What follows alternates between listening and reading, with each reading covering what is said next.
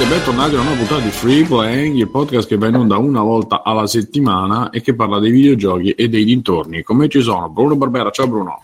Ciao, ciao a tutti. Mirko per Federico Grado e Ciao ragazzi, ciao a tutti. Ciao ragazzi, ciao a tutti. Ciao ragazzi. oh no, ha già iniziato. Alessio da negozio di vita di negozio di Matteo. Ciao ragazzi, ciao a tutti. Si sta diffondendo. Siamo... E, e, e, abbiamo un ospite stasera, ci è venuto a trovare Emanuele. Esatto. Direttamente, esatto, direttamente da... Da, non so, Italo Games. Italo Games, no, Italo Games è il team che ha fatto, che, che, ci sta per portare sulle nostre console Milan Noir, che io notai ai tempi e cominciai a rompere cavolo. Bruno, sentiamoli, chiamiamoli, facciamo, sentiamo la chiave per giocare, eh? e, e che io e Bruno appunto ci siamo giocati questa settimana e ci è venuto a trovare per parlare un po' del gioco e, e per sentire ciò che abbiamo da dire, quello che, che possiamo dire. Uh, ma il tuo, intanto il tuo ruolo, il mio ruolo all'interno di okay. all'interno del team, allora mi sono occupato uh, in maniera esclusiva della, della storia, dei dialoghi, tutto quello che riguarda le ambientazioni, quindi c'è una parte più di, chiamiamola sceneggiatura, di, di soggetto e sceneggiatura. Poi insieme a Gabriele, che è il programmatore, eh, e a Giuseppe, che è il grafico, eh, ho lavorato al, abbiamo lavorato insieme al game design e, e al level design. Ok. E, ehm, vabbè, allora, ti teniamo lì, eh, poi dopo magari parliamo più approfonditamente di questo. Intanto noi facciamo, facciamo il nostro, insomma, facciamo la nostra introduzione. Tra l'altro so che non so se tu o tutti voi, insomma, se qualcuno è ascoltatore del podcast eh, prima di sì, Milano. Io insomma, conosco Free Playing, sono parte del... Insomma, ho messo like alla pagina mesi fa, eh, sono iscritto al gruppo, ogni tanto mi è capitato di sentire qualche podcast eh, sempre in differita, però mai, mai in diretta. Vabbè, sì. Giustamente hai, hai, delle cose da fare, a differenza dei nostri ascoltatori che sono qui in diretta su Twitch come ogni, eh, come ogni lunedì, martedì, domenica, dipende un po' dal giorno in cui riusciamo ad andare. Oggi siamo tornati di domenica.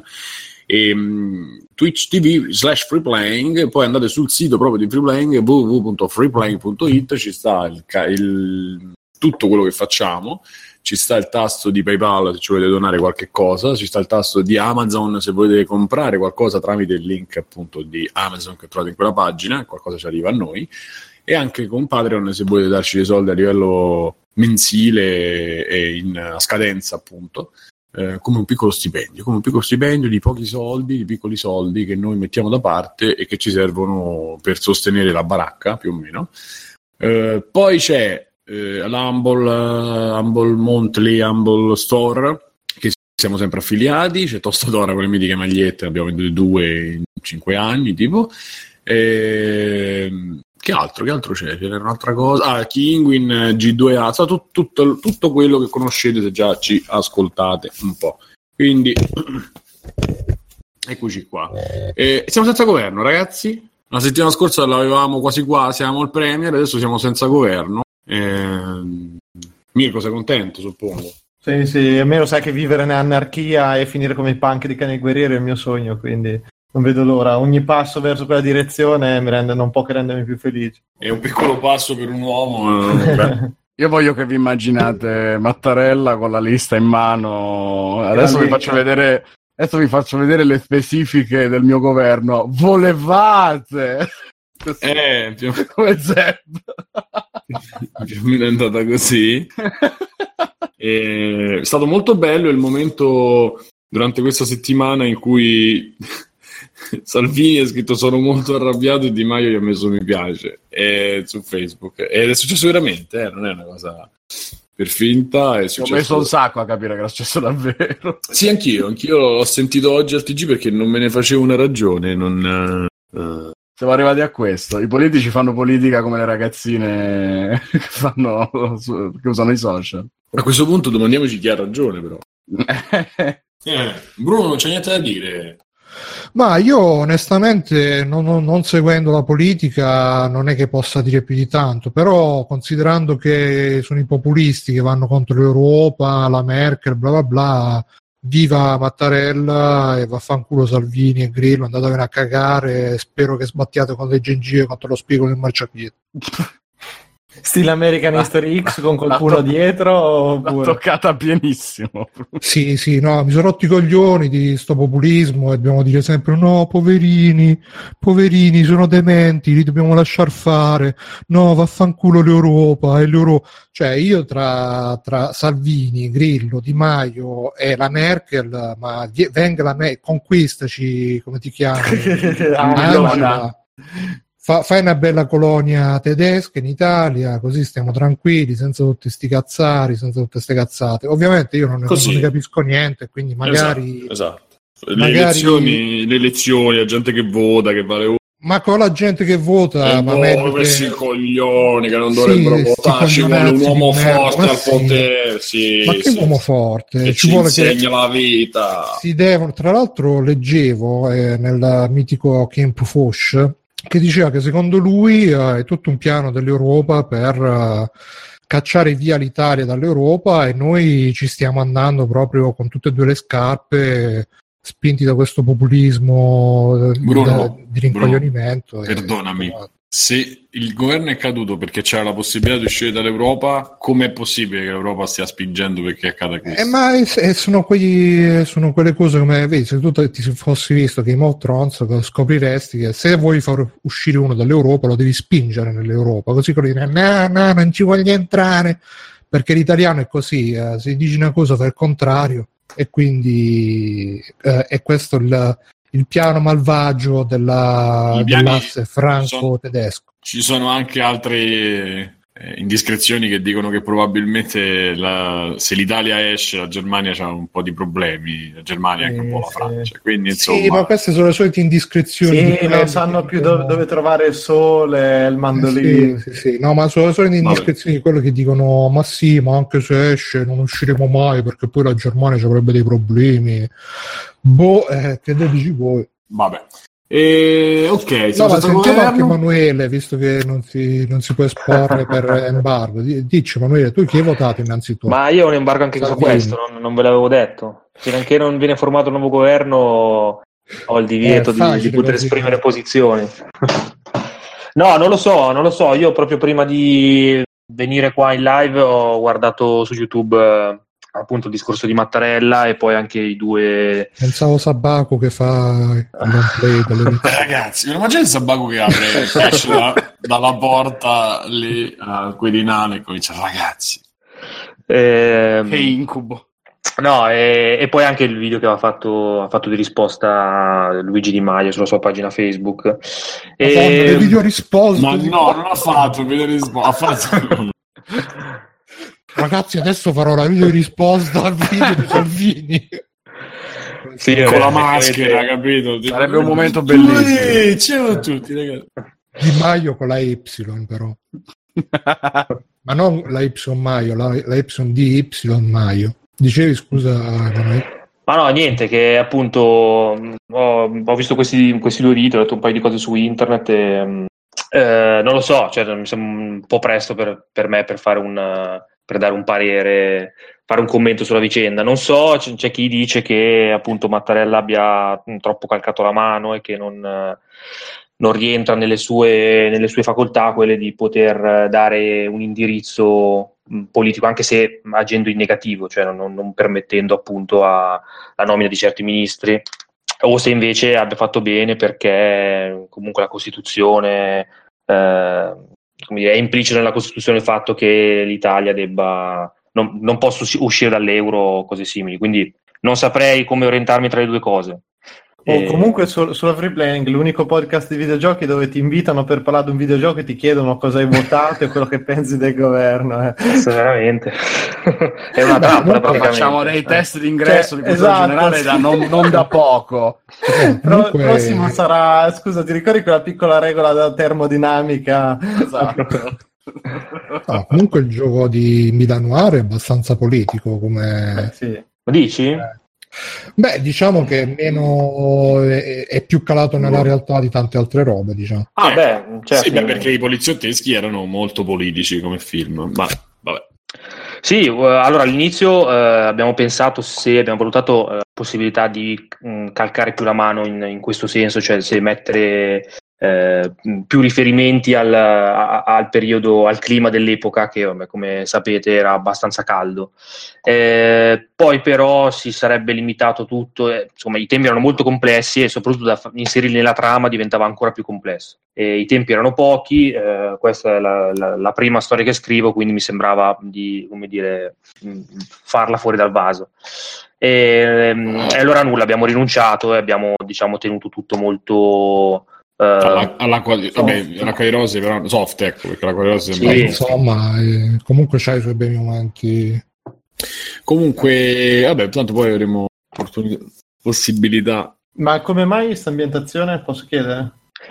La come scelta. mai l'ambientazione? Uh, allora mm, quando eravamo proprio in fase di, come dire, di, di brainstorming, uh, ma neanche brainstorming, quando proprio stavamo pensando al, a che tipo di gioco fare, eh, dopo varie, eh, varie, ipotesi scartate, eh, allora ci è mente di poter fare un gioco d'azione ambientato a Milano, perché entrambi appunto abitiamo in questa città e ci mhm. piaceva mm-hmm. l'idea di ambientarlo nella città in cui abitiamo.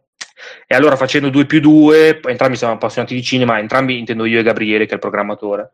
Ehm, e allora Scusa, 2 più 2 Milano, come? come scusami? Gabriele è il cognome, giusto per... Arnaboldi. Ah, ok. Ma siete tutte e due di Milano, proprio Milano-Milano? Eh, allora, lui è di Muggio. Eh, io sono di Milano, nel senso che sono nato a Milano. Poi, vabbè, come la maggior parte dei milanesi, i miei nonni sono di eh, varie provenienze. E, um, e, quindi, appunto, quando siamo arrivati a, ok, gioco d'azione, ok, ambientato a Milano, eh, allora io in quel periodo lì ero preso bene con i poliziotteschi, ne stavo guardando molti, e allora ho detto, vabbè, allora facciamolo, ispiriamoci a un poliziottesco, che appunto... Eh, Scusa, tu quanti anni hai? Io 30 quest'anno. Ah, ok, quindi se, se, stai entrando dei vecchi, nel giro dei vecchi, perché sai, il poliziottesco magari se hai 20 anni non è proprio un genere... Sì, non, non è molto giovane. Ma certo. insomma, ragazzi, non, non so che poliziotteschi avete visto, ma Beh, te conosci i ventenni che guardano i poliziotteschi. Io guardavo i poliziotteschi a vent'anni, ma... Eh... Eh, ma perché ma c'erano vent- quelli ventenni un'altra volta. Eh, esatto, cioè non è che c'avevi Netflix. Quando c'eri vent'anni te era già tanto se c'era il telefono. Comunque su, Amazon Prime, su cioè. Amazon Prime ci stanno tutti e, e ah, se, sì? Se bravo Simone, bravo, lo volevo dire, esatto. Eh, e se ci sono poi, cioè se li vedi, non so Mirko se tu ne hai visti, se li sì, vedi sì, ti rendi no, conto no, che tre quarti del cinema, a parte Tarantino, ma dell'altro cinema comunque viene anche da lì. Ma per me Thomas, Millian, Thomas Millian Guarda, è a livello me... di De Niro, eccetera, e hanno delle situazioni. Beh, su questo magari. Per me, in un paio di film, lui è, vera... nella no, banda del Gobbo fa un'interpretazione. È un genere sottovalutato comunque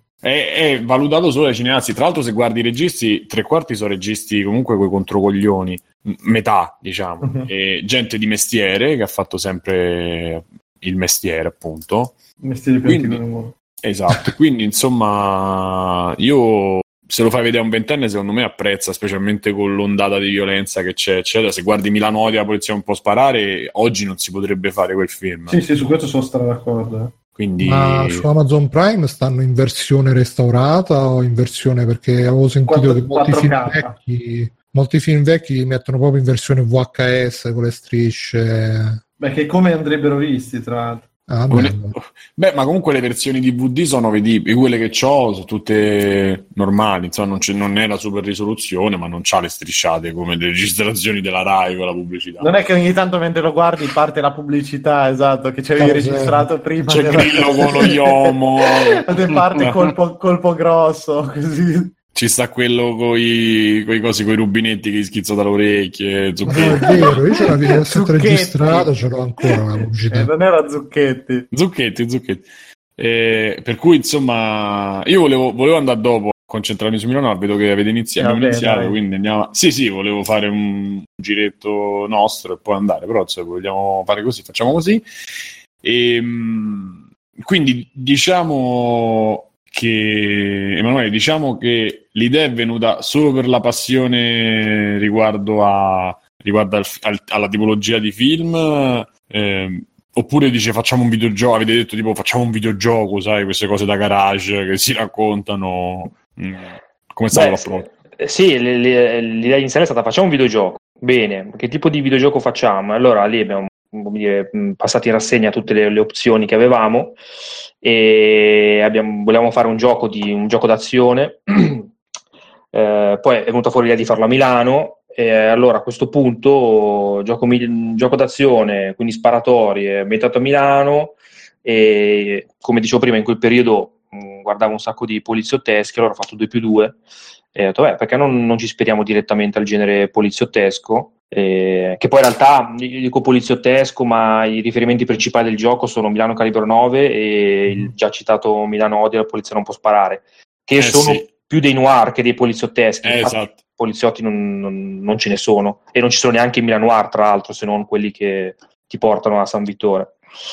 E, um, si e tratta di poi... poliziotti proprio servi dello Stato. sì, molto, molto fedeli, sì, sì, assolutamente. Ma, io, ma chi videogioca più o meno assiduamente di voi, tra di voi? Eh, intendi tra me e gli altri tutti team? Tutti team. Sì, tendenzialmente tutti. Poi ovviamente, come la maggior parte delle persone, quando si inizia a lavorare, eh, il tempo a disposizione cala drasticamente e quindi insomma sì, giochiamo tutti, poco purtroppo, però giochiamo tutti. Ma certo. ci lavorate a tempo pieno? Cioè siete riusciti a lavorare oppure... Sì, sì, sì, no, noi avendo avuto la fortuna di avere un finanziatore alle spalle, questa cosa ci ha permesso di metterci lì e lavorarci eh, 8, 9, 10 ore al giorno, quindi è proprio orario a tempo pieno. Sì, sì. E questo riconosco che è un grandissimo vantaggio rispetto alla maggior parte dei team, soprattutto italiani, che invece sono costretti purtroppo a lavorare nei ritagli di tempo. Eh, quindi significa la sera, quando è tardi, sei stanco, oppure nel weekend, oppure quando Uh, tu sei libero ma il programmatore non è libero, quindi non vi potete sentire, fate i lavori in differita e, e questo è proprio, insomma, rende, rende, molto molto molto difficile lavorare. Ma facevate già, mm, scusa Simo, facevate no, già vabbè, lavori mi... nell'ambiente o così? Eh, io ho sempre queste domande un po'... Sì, vabbè, sembrano domande eh... assolutamente sensate.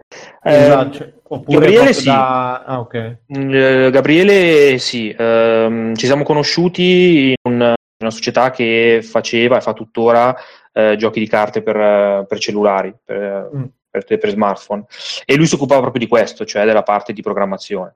Eh, poi, tra l'altro, da solo in passato su Xbox 360 mi sembra che abbia pubblicato un, un suo gioco, quindi insomma, eh, poi un ingegner- ingegnere informatico, insomma, quindi la sua, la sua carriera come ha, ha, un, ha dei, dei, dei, pregressi. Mm-hmm. Ecco. Sì, sì, sì, e, mentre invece io no, io mi occupavo ai tempi di marketing digitale. Eh, quindi insomma non, non, ho niente a che fare con i videogiochi e, e mi sono lanciato appunto in questa, in questa prima esperienza con, con Milanoir.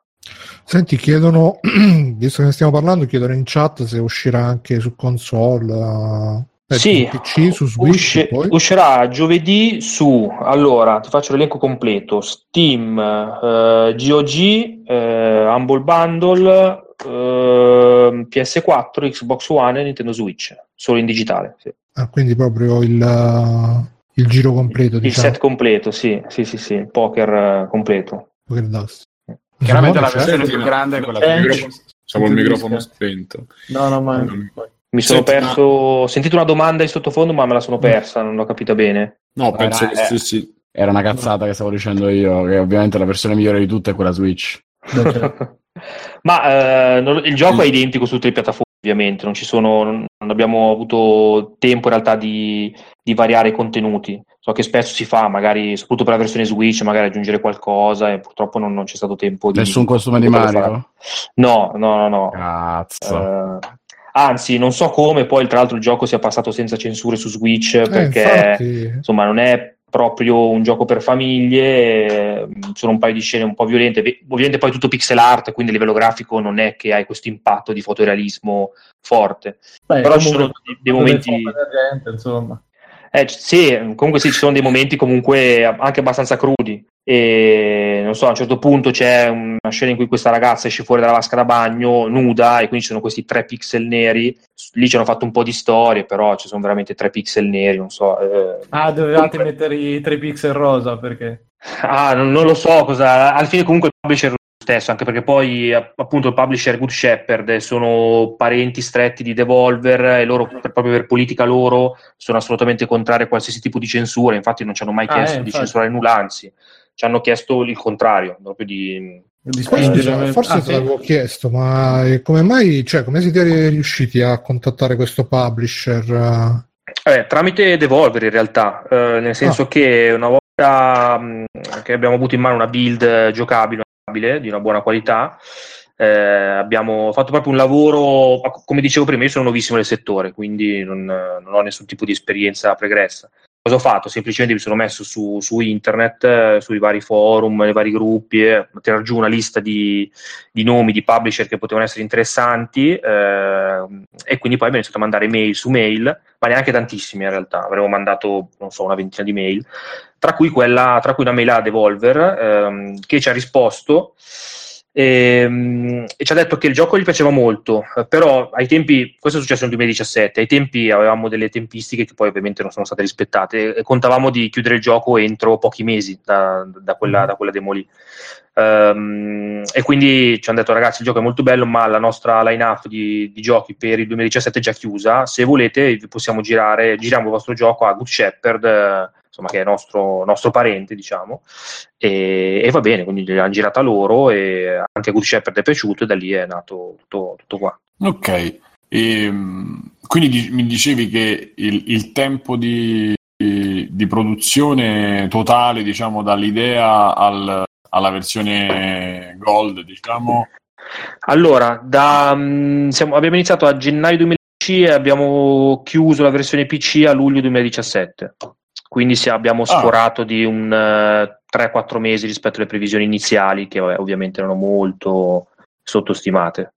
Senti, le cose più, più difficili, avete avuto crunch time, avete avuto difficoltà nel, non lo so, nei tool, eh, oppure nel variare un po' il gioco. Poi mi ha detto di non parlare troppo, però posso dire che eh, diciamo che c'è l'italiano intanto. Allora, richiama, sì, c'è l'italiano, richiama sì. molto. Meno male. A me ha fatto venire molto in mente i primi GTA per gli anziani, per chi si li ricorda. Cioè, mi sembra che ci sia più o meno volutamente un, uh, un'ispirazione a, a, quello che era GTA London, GTA che era London 1978, GTA i primi, insomma, che erano tutti uh, dall'alto. Non so se questa cosa l'ho vista solo io o se eh, guarda, in realtà ce l'hanno fatto presente in molti e non ci dispiace come, eh come, paragone, assolutamente. In realtà gli unici giochi, proprio i giochi a cui siamo ispirati fortemente sono due. E uno è Hotline Miami e, oh, no. No. e l'altro è, è, Cooking Mama, no, è Westerado. Eh, ah, che hanno sì, che hanno, sono entrambi pixel art, beh, Westerado con una pixel art uh, un po' più estrema forse, con dei volti molto spersonalizzati.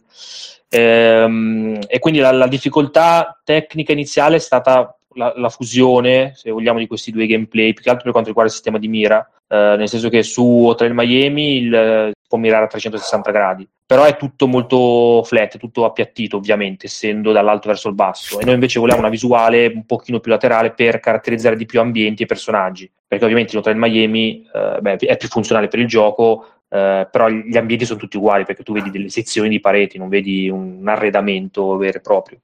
E quindi abbiamo dovuto spostare leggermente verso il basso la telecamera, un po' come in Westerado, dove però in realtà si mira soltanto destra e sinistra, non esiste un sistema di mira a 360 gradi. E um, lì è stata la difficoltà tecnica maggiore iniziale, sicuramente quella. E altre difficoltà, ma guarda, per quello che riguarda me è stata un po' tutta una difficoltà, appunto essendo la, prima volta che mi ci metto in un videogioco e anche nella scrittura di una storia, di dialoghi, eccetera, è stata tutta una, una difficoltà. Anche tirare fuori il titolo è stata una difficoltà, però alla fine penso di, insomma, vedo che piace il titolo, quindi sono, siamo contenti del, del risultato. E, mh, mentre poi, appunto, i giochi di riferimento sono questi due, abbiamo inserito qua e là alcune citazioni, eh, in particolare a un gioco... No, in realtà no, perché è un gioco che non ho mai giocato. Eh, quindi lo so che mi sono perso una, una grande cosa, ma non, non, l'ho mai giocato. E poi mi dà l'idea di, di, di, un gioco uno di quei giochi che se ti sei perso nella tua epoca dorata, cioè nell'infanzia, o comunque quando avevi tantissimo tempo a disposizione, avevi anche forse uno sguardo un po' più, non dico ingenuo, però eri anche un po' più, hai visto meno cose, ecco, oggi con tutte le cose so, che ho visto. Sono perfettamente so. d'accordo. Mi eh. potete ripetere perché non ho sentito che, di che gioco? Eh, stiamo parlando di Monkey Island, anche se non... Oh. Ehm, e quindi dicevo non Monkey Island, però ci andiamo vicino, ma Full Throttle, che è mm. un altro grande Vabbè, titolo. Certo. Lì abbiamo messo un paio di, di, di, citazioni particolari. Beh, una ve la posso dire, anche la, la title screen. Eh, forse adesso si nota poco, però se la, la, la paragoni a quella del, di, di, Full Throttle è, è, identica. C'è lui con la moto, anche se qua in realtà c'è Piero con la Vespa e mm. il, il, titolo di fianco e Full Throttle c'è là sopra, però l'idea ah, era, vero, era quella lì. Sì, e poi ce ne, sono, ce ne, sono, anche altre. Una probabilmente la, è quella più facile da riconoscere, ma non, non, ve l'anticipo. Dove dice come succede in full throttle, adesso salterà. e, guarda, io nel, nel giocarci ci ho visto sicuramente quel GTA, che poi ripeto, magari è solo una cosa che, che qualcuno aveva giocato, aveva visto e è venuto in mente, oppure semplicemente no, perché comunque poi Hotline Miami effettivamente ha, mh, forse calza di più. Uh, però col fatto che c'è una storia narrata in, quel, in, quella, in quella, maniera, cioè che tu vai da, dal punto A al punto B, parli, ti danno la missione, cioè è proprio, è proprio quella, quella, roba lì. Quindi insomma, da, da quello l'ho visto. E mm, in alcune robe ricorda mi ha ricordato un po' Metaslug insomma ci sono un po' di cose che probabilmente ci avevate dentro, non lo so, e poi sono, sono, uscite, sono uscite in, fase di, in fase di gioco. Allora, andando un po' più nel, all'interno proprio del, del prodotto, diciamo, ehm, senza, senza eh, fare specifiche, su, cioè, senza dire cose specifiche, diciamo che mh, ha un ritmo, per ora io ho giocato poco, penso la metà, poco, poco più della metà, mi diceva Emanuele. E, ehm, la cosa che a me ha, diciamo che ha mh, colpito è che è molto vario, cosa che in questo tipo di gioco ehm, spesso si, ci, si, perde, no? Quindi una, fai sempre la stessa cosa, magari cambia il livello, diventa un po' più difficile, invece qua ci sono sia a livello proprio di eh, scenario, che è sempre Milano, quindi ci sono degli elementi che ricorrono come poi in una cittadina succede, quindi che ne so, il cartello stradale, il cartello pubblicitario, eh, i, i, mezzi, quindi quelle cose ovviamente ritornano perché la città poi è quella. Gente che fa ape ogni tre passi. Esatto. sì, ci sono i navigli ma non ci sono gli aperitivi. e, però anche le situazioni e, e anche eh, come, come, si sviluppano le situazioni eh, è una cosa che non posso parlare tanto, però insomma è una cosa che mi ha fatto particolarmente eh, piacere perché per, per, il tipo di giocatore che sono io, dopo un po' la, la, solita meccanica mi stanca, a meno che non è veramente come Outline che da questo punto di vista l'ho trovato eh, azzeccatissimo. Cioè, per quanto tu faccia la stessa cosa sempre, però te la fa piacere dall'inizio alla fine. Qui c'è quel, c'è quel meccanismo che, ehm, che, sia un inseguimento, possiamo dire che c'è anche nel trailer, cioè che sia sì, un inseguimento, che sia una sparatoria, che sia ehm, un boss, cioè c'è sempre comunque a un certo punto qualcosa da fare. E nel momento in cui hai preso la meccanica, hai appreso, hai, ti, sei, ti senti skillato, diciamo, il gioco aumenta un po' alza un po' l'asticella oppure ti, ti, fa quel piccolo cambiamento che comunque ti impone di reimparare i pattern, di reimparare le cose. È una, è una cosa, una roba che nei giochi eh, non sempre poi si riesce a, a, ottenere e in questo caso a me sembra che, che, insomma, che la cosa sia, sia riuscita. Per cui da questo punto di vista mi è piaciuto. Ehm, que- non so Bruno se tu sì, hai un'impressione... Eh posso dire le mie impressioni. Allora, innanzitutto, eh, una cosa che non abbiamo detto fino adesso, la grafica è veramente bellissima. Tra l'altro, Uh, volevo chiederti come avete conosciuto, come siete entrati in contatto con Giuseppe Longo, che è abbastanza conosciuto anche in Italia come pixel artist uh, e abbastanza famoso. Sì, uh, appunto, sì, esatto, è abbastanza famoso. Noi che diciamo vergini in questo ambito, non lo conoscevamo, però c'è stato, quando abbiamo iniziato a raccogliere appunto nominativi da contattare, c'è stato considerato da più persone come uno dei migliori, se non il miglior pixel artist in Italia. E, e quindi abbiamo, abbiamo, contattato lui, il suo lavoro, il suo mock-up che ci ha fatto di prova ci è piaciuto molto. E infatti abbiamo scelto bene, anzi molto bene, veramente in gamba, ehm, proprio a, a, parte dal punto di vista del, del, del, suo ambito, cioè la produzione grafica, ma anche proprio come metodo di lavoro, come professionalità, è veramente una cosa incredibile. Eh, velocissimo nel lavorare, lavora bene subito, nel senso che mh, non, deve, non, devi dargli troppe indicazioni, capisce subito al volo cosa, cosa gli stai chiedendo, eh, è rapidissimo mh, nel, nel, nel, capire e anche nel dare suggerimenti, ci ha dato una grande mano, oltre grafica, anche per la parte di, di game design. Mm-hmm. Come mh, probabilmente dicevo prima, è stato un lavoro fatto a tre e in cui appunto Giuseppe, pur essendo esterno al, al team, perché il team Italo Games è composto da da me e Gabriele ha dato una, una grandissima mano. E, uh, sì, quindi la sì. grafica, ripeto, è veramente stupenda, bellissima. E per quanto riguarda il gioco, allora io uh, subito all'inizio ho avuto un po' di difficoltà con i comandi, come dicevo anche fuori puntata, perché uh, vabbè c'è una domanda in chat, la faccio dopo. E, ah sì, avevano chiesto anche quanto costa. E... Allora, 12,99 solo con colonna sonora 14,99. Quindi 12,99, spendete questi soldi ragazzi che ne vale la pena. E, Mi raccomando no, che c'ho, c'ho il mutuo da pagare. Infatti.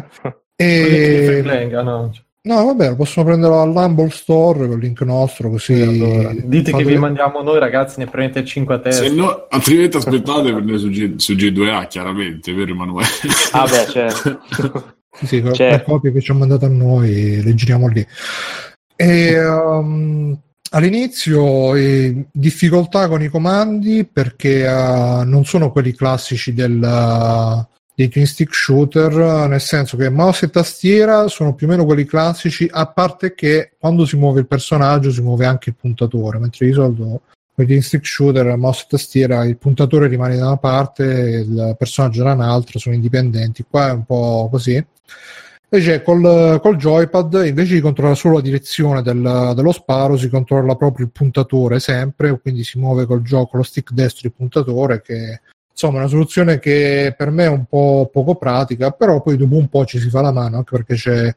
Questa uh, cosa ce l'ho avuta pure io su Twitch, su Switch e un po' l'ho, un po' odiato, devo dire. Però diciamo che comunque sembra calibrato, almeno su Switch sembra calibrato per, per essere comunque fattibile. E magari sì, ti fai c'è... la morte da stronzo perché magari la fai, però insomma rimane godibile, anche se da, a me su, su, su Switch ho avuto grosse difficoltà perché poi io non ho il pad pro, e, ma già in generale io ho giocato su Switch con quel cazzo di, di, di cane di merda, mi ci trovo male, però non mi hai spendere 70 euro ancora. E quindi dicevo, però appunto c'è l'auto, l'auto aim, nel senso che quando cioè non bisogna andare proprio col pixel preciso sul nemico, basta stare un po' nelle vicinanze e automaticamente il mirino lo aggancia. E bisogna farci un po' la mano, bisogna farci un po' la mano. Infatti, ci ho giocato un po', mi è venuto il nervoso, mi sono messo a vedere un'altra roba, non mi ricordo, forse mi sono finito di vedere a Grezzuco, poi ne parlo. Poi ci mi ci sono rimesso a giocare, questo tutto oggi, quindi è proprio stata una giornata tipo quelle, una giornata di ordinaria follia. Sono rimesso a giocare, invece ho visto che già avevo, ci avevo preso la mano e vai avanti, vai avanti, vai avanti. E, mh, mm, diciamo che come gameplay è un po'... ancora non lo sono riuscito a inquadrare al 100% perché anche appunto questo fatto che bisogna ammirare bene sembra quasi fatto apposta per uh, imitare un po' le sparatorie proprio dei poliziotteschi, nel senso che devi sempre un po'. All'inizio io giocavo che trovavo la copertura, mi ci mettevo dietro perché in questo gioco si possono, ci si può anche accovacciare dietro le coperture perché appunto avete fatto questa visuale a tre quarti che permette di dare anche un po' di tridimensionalità agli oggetti. È proprio il meccanismo di Gears of War. È un pochino. Se tu tieni sì. premuto L2, lui si trova le coperture e si ferma. lui sta accovacciato, si ferma e poi partono le sparatorie proprio da film, no? Che tu stai, stai giù, gli altri sparano, poi appena si scoprono spari tu, ti alzi, vai giù, spari. E poi c'è bellissimo, si può prendere la Magnum che ha l'effetto no, pzion, pzion, che quando poi azzecchi il nemico fa anche quell'effetto. Quello da dove l'avete preso quell'effetto lì che diventa Quello, la... western. No. Eh, eh, allora, il suono sì, il suono abbiamo voluto proprio, abbiamo chiesto tecnico dell'audio diciamo, di farci un suono proprio eh. da, da, pistolone western. E, e lui è Beh. andato a Macerata con una bandiera. eh, mentre invece l'effetto grafico, stile vagamente stile serigrafia, l'abbiamo preso dall'intro di Cani Arrabbiati che è un film non, non cioè, solitamente viene scritto poli- al genere poliziottesco ma non è un vero e proprio poliziottesco è più un noir eh, di, di, bellissimo di Mario Bava, che tra l'altro è uscito, mi pare, alla fine degli anni 70, ma, ma prima che uscisse la casa di produzione fallita, quindi non ha avuto una vera e propria distribu- distribuzione ed è riemerso soltanto negli anni, fine anni 90, grazie a Tarantino, insomma, non so, ha avuto un, una, una distribuzione abbastanza travagliata, però è bellissimo, cioè un film, se non l'avete visto guardatelo, forse c'è anche su Amazon Prime, non ho controllato, eh, non confondetelo con Come cani arrabbiati, che invece è un uh, film fatto dal figlio, se non ricordo mai, da Lamberto Bava. Eh, cani arrabbiati è bellissimo. e l'inizio, nell'intro, quando vengono presentati i personaggi, sono presentati con questo effetto qua. E questo è stato ripreso dal buon Guy Ricci. Che però non so chi sia, mi sfugge. È il regista di The Snatch. Ah, eh, non l'ho vi- quel film non l'ho visto. Eh, no, cerca, su molti... YouTube, cerca, su YouTube, sì. magari The Snatch intro, tanto è, è quello che poi nel 2000 è stato ri, cioè l'ha riportato in auge e quindi adesso spesso succede anche nel video del Piotta la grande onda che si rifà a, The Snatch eh, la cosa è, ah. è, proprio ripresa sì sì è ripresa da lì.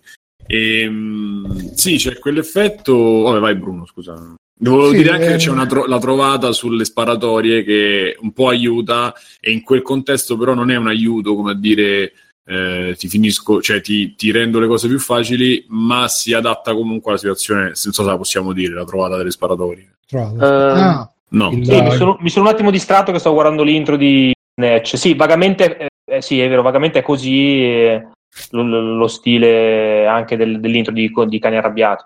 Eh, no, scusami Simone, dicevi delle sparatorie? Eh, c'è una trovata sulle sparatorie, non so se la possiamo dire. Che, sì, il cartello che ti fa rimbalzare il colpo. Eh, che, sì, sì, sì, il certo. stradale che ti fa rimbalzare il colpo, poi andando avanti si vede che... Poi è venuta quella roba. Ma quella mh, mm, non ricordo neanche a chi è venuto in mente. L'abbiamo buttata fuori. Da, ci sembrava un'idea anche già vista da qualche parte, quindi non è che l'abbiamo valorizzata così tanto all'inizio. Ho detto, ma sì, dai, facciamo anche questa cosa qui, l'abbiamo già vista da qualche parte, non ricordiamo dove.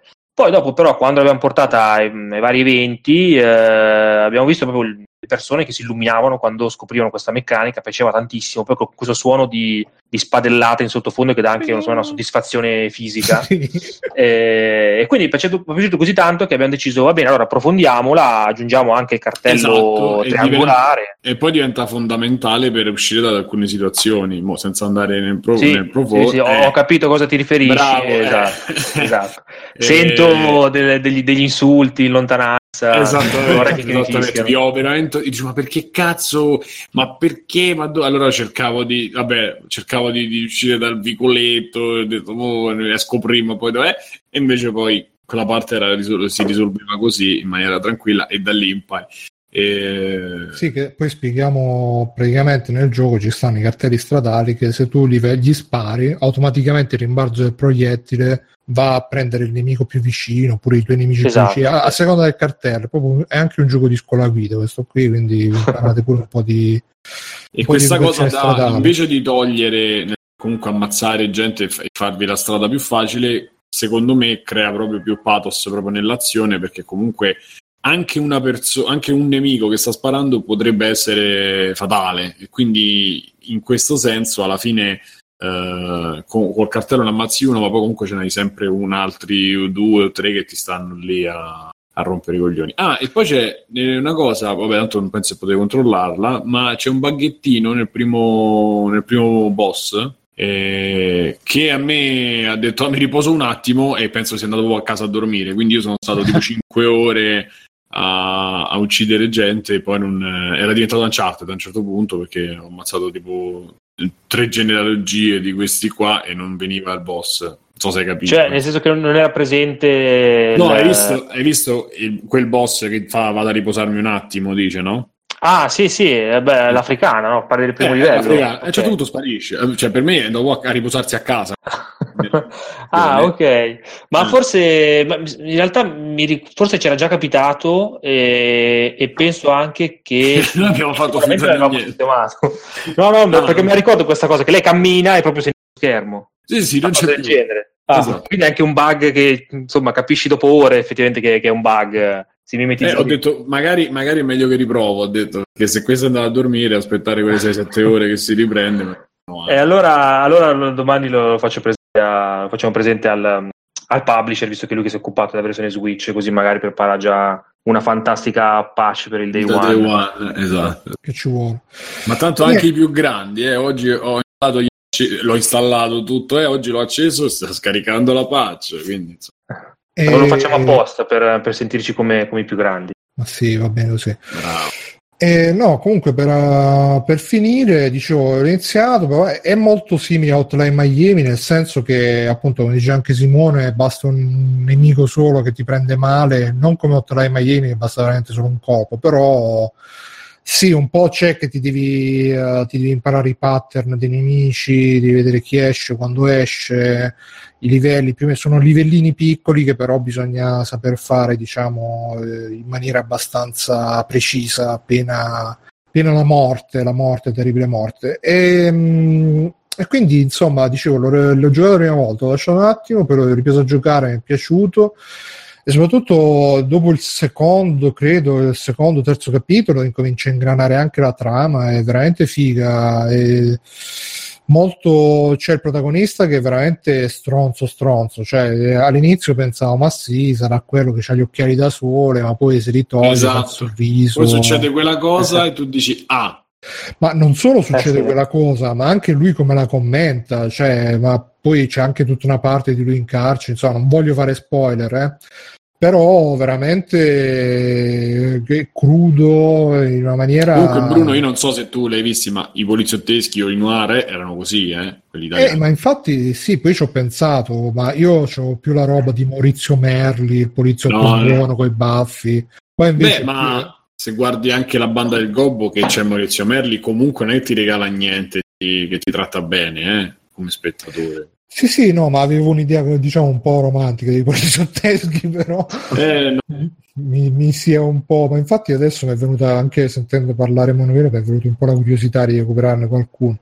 Beh, guarda, se ti devo consigliare qualcuno, a parte che probabilmente Simone li conosce anche meglio di me, però ti consiglierei Milano Calibro 9, sì. che forse è il migliore in assoluto. Sì. Poi... Però quello c'ha, scusami, quello c'ha un respiro molto da noir e molto da film eh, come dire, più epico, meno di mestiere, non so se sì, mi spiego. Sì, sì, sì, è una colonna sonora spettacolare. Sì, anche eh, se io sono legato a Micalizzi in maniera proprio, per me, è, è, di tutti è veramente più grande, non so se... Sì, sì, sì, beh, no, certo, assolutamente. assolutamente. Ma, ma, a proposito poi di, di, vabbè, della musica, ricordatemelo dopo che volevo dirvi un'altra, un'altra particolarità. Ok. Eh, no, dicevo Milano Calibro 9, Milano Odia, che appunto perché Milan, Milanoir si ispira molto a Milanodia e a dove c'è, scene... Thomas Millian, dove c'è un Thomas Millian strepitoso pure là. Sì, fantastico. Pare che lui per mh, riuscire a girare alcune scene si fosse proprio si ubriacasse prima di girare le scene perché erano molto forti anche per eh, lui. Già nella villa c'è quella scenetta, insomma. Eh, che poi alla fine è quella che viene ripresa in parte eh, Milano, eh, alla sì. fine.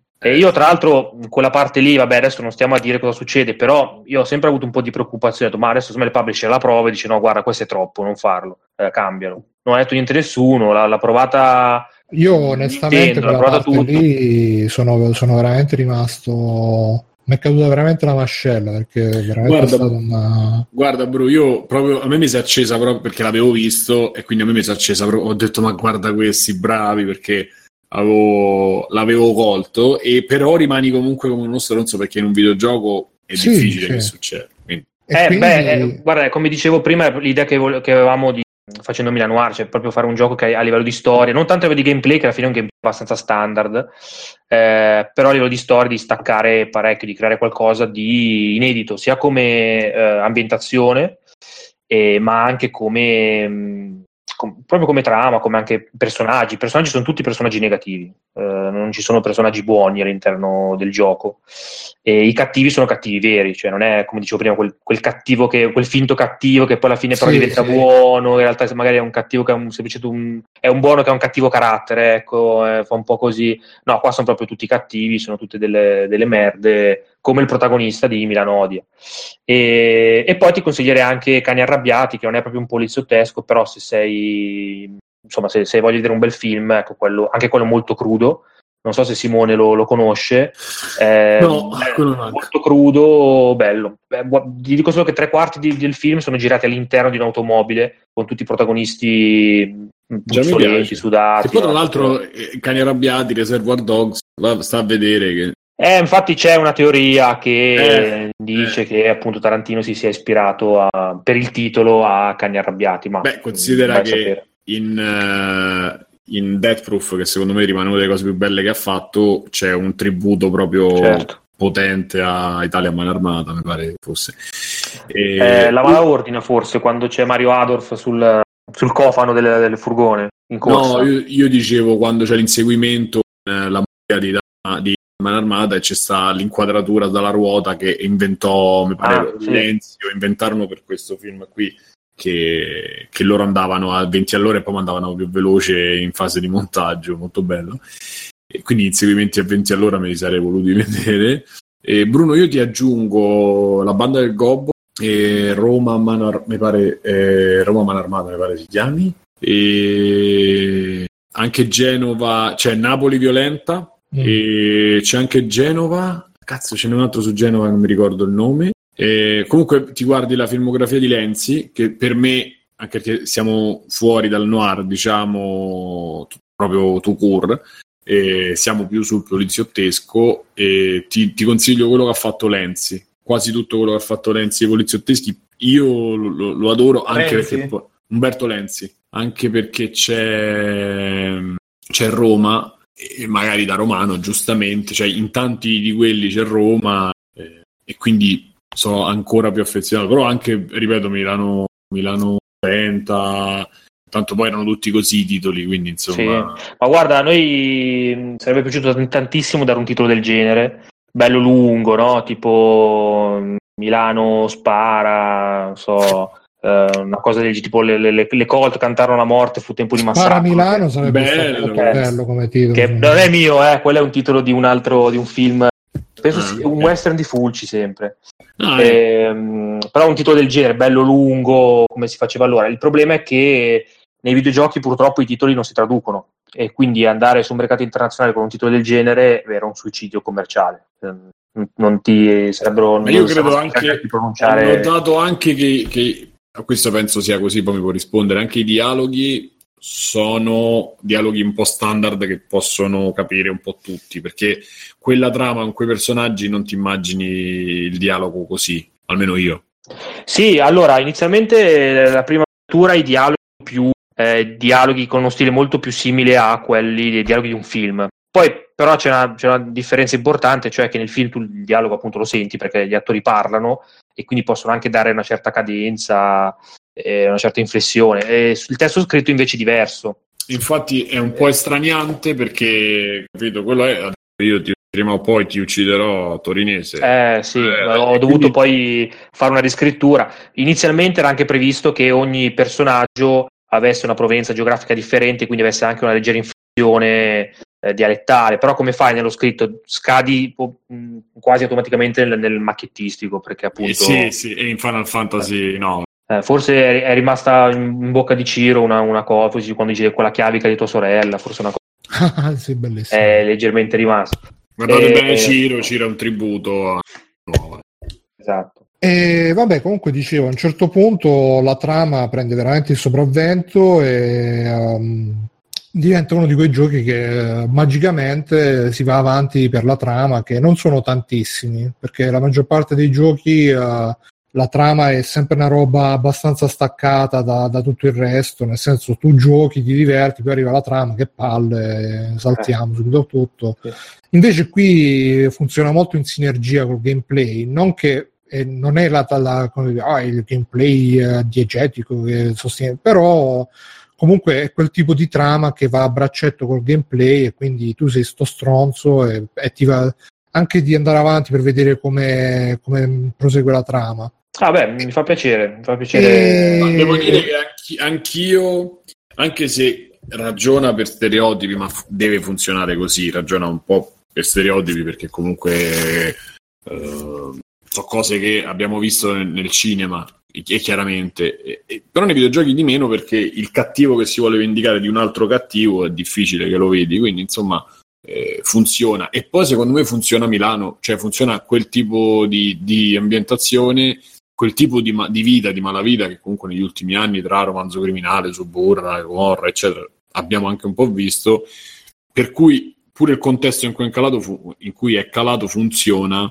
eh, per, per, quel tipo di trama. E, per cui vuol dire che da questo punto di vista hai, secondo me hai fatto un buon lavoro. Ecco. Bene, dai, sono contento. Insomma, appunto, come ho detto un sacco di volte, questa è la prima storia che scrivo, quindi una delle cose che più mi preoccupa è sapere come viene recepita poi la storia quando appunto il gioco, quando le persone proveranno il gioco. Quindi, insomma, già avere due feedback, feedback positivi mi rincuora. Beh, ti dà, ti dà, un po' quella spinta, a, a, come dice Bruno, ad andare avanti perché, perché voglio vedere poi chi, chi, verrà messo in mezzo, come, chi muore, chi tradisce, perché poi sono queste poi uh, gli, eh, le colonne di questo tipo di film, insomma, funzionano, girano su queste cose.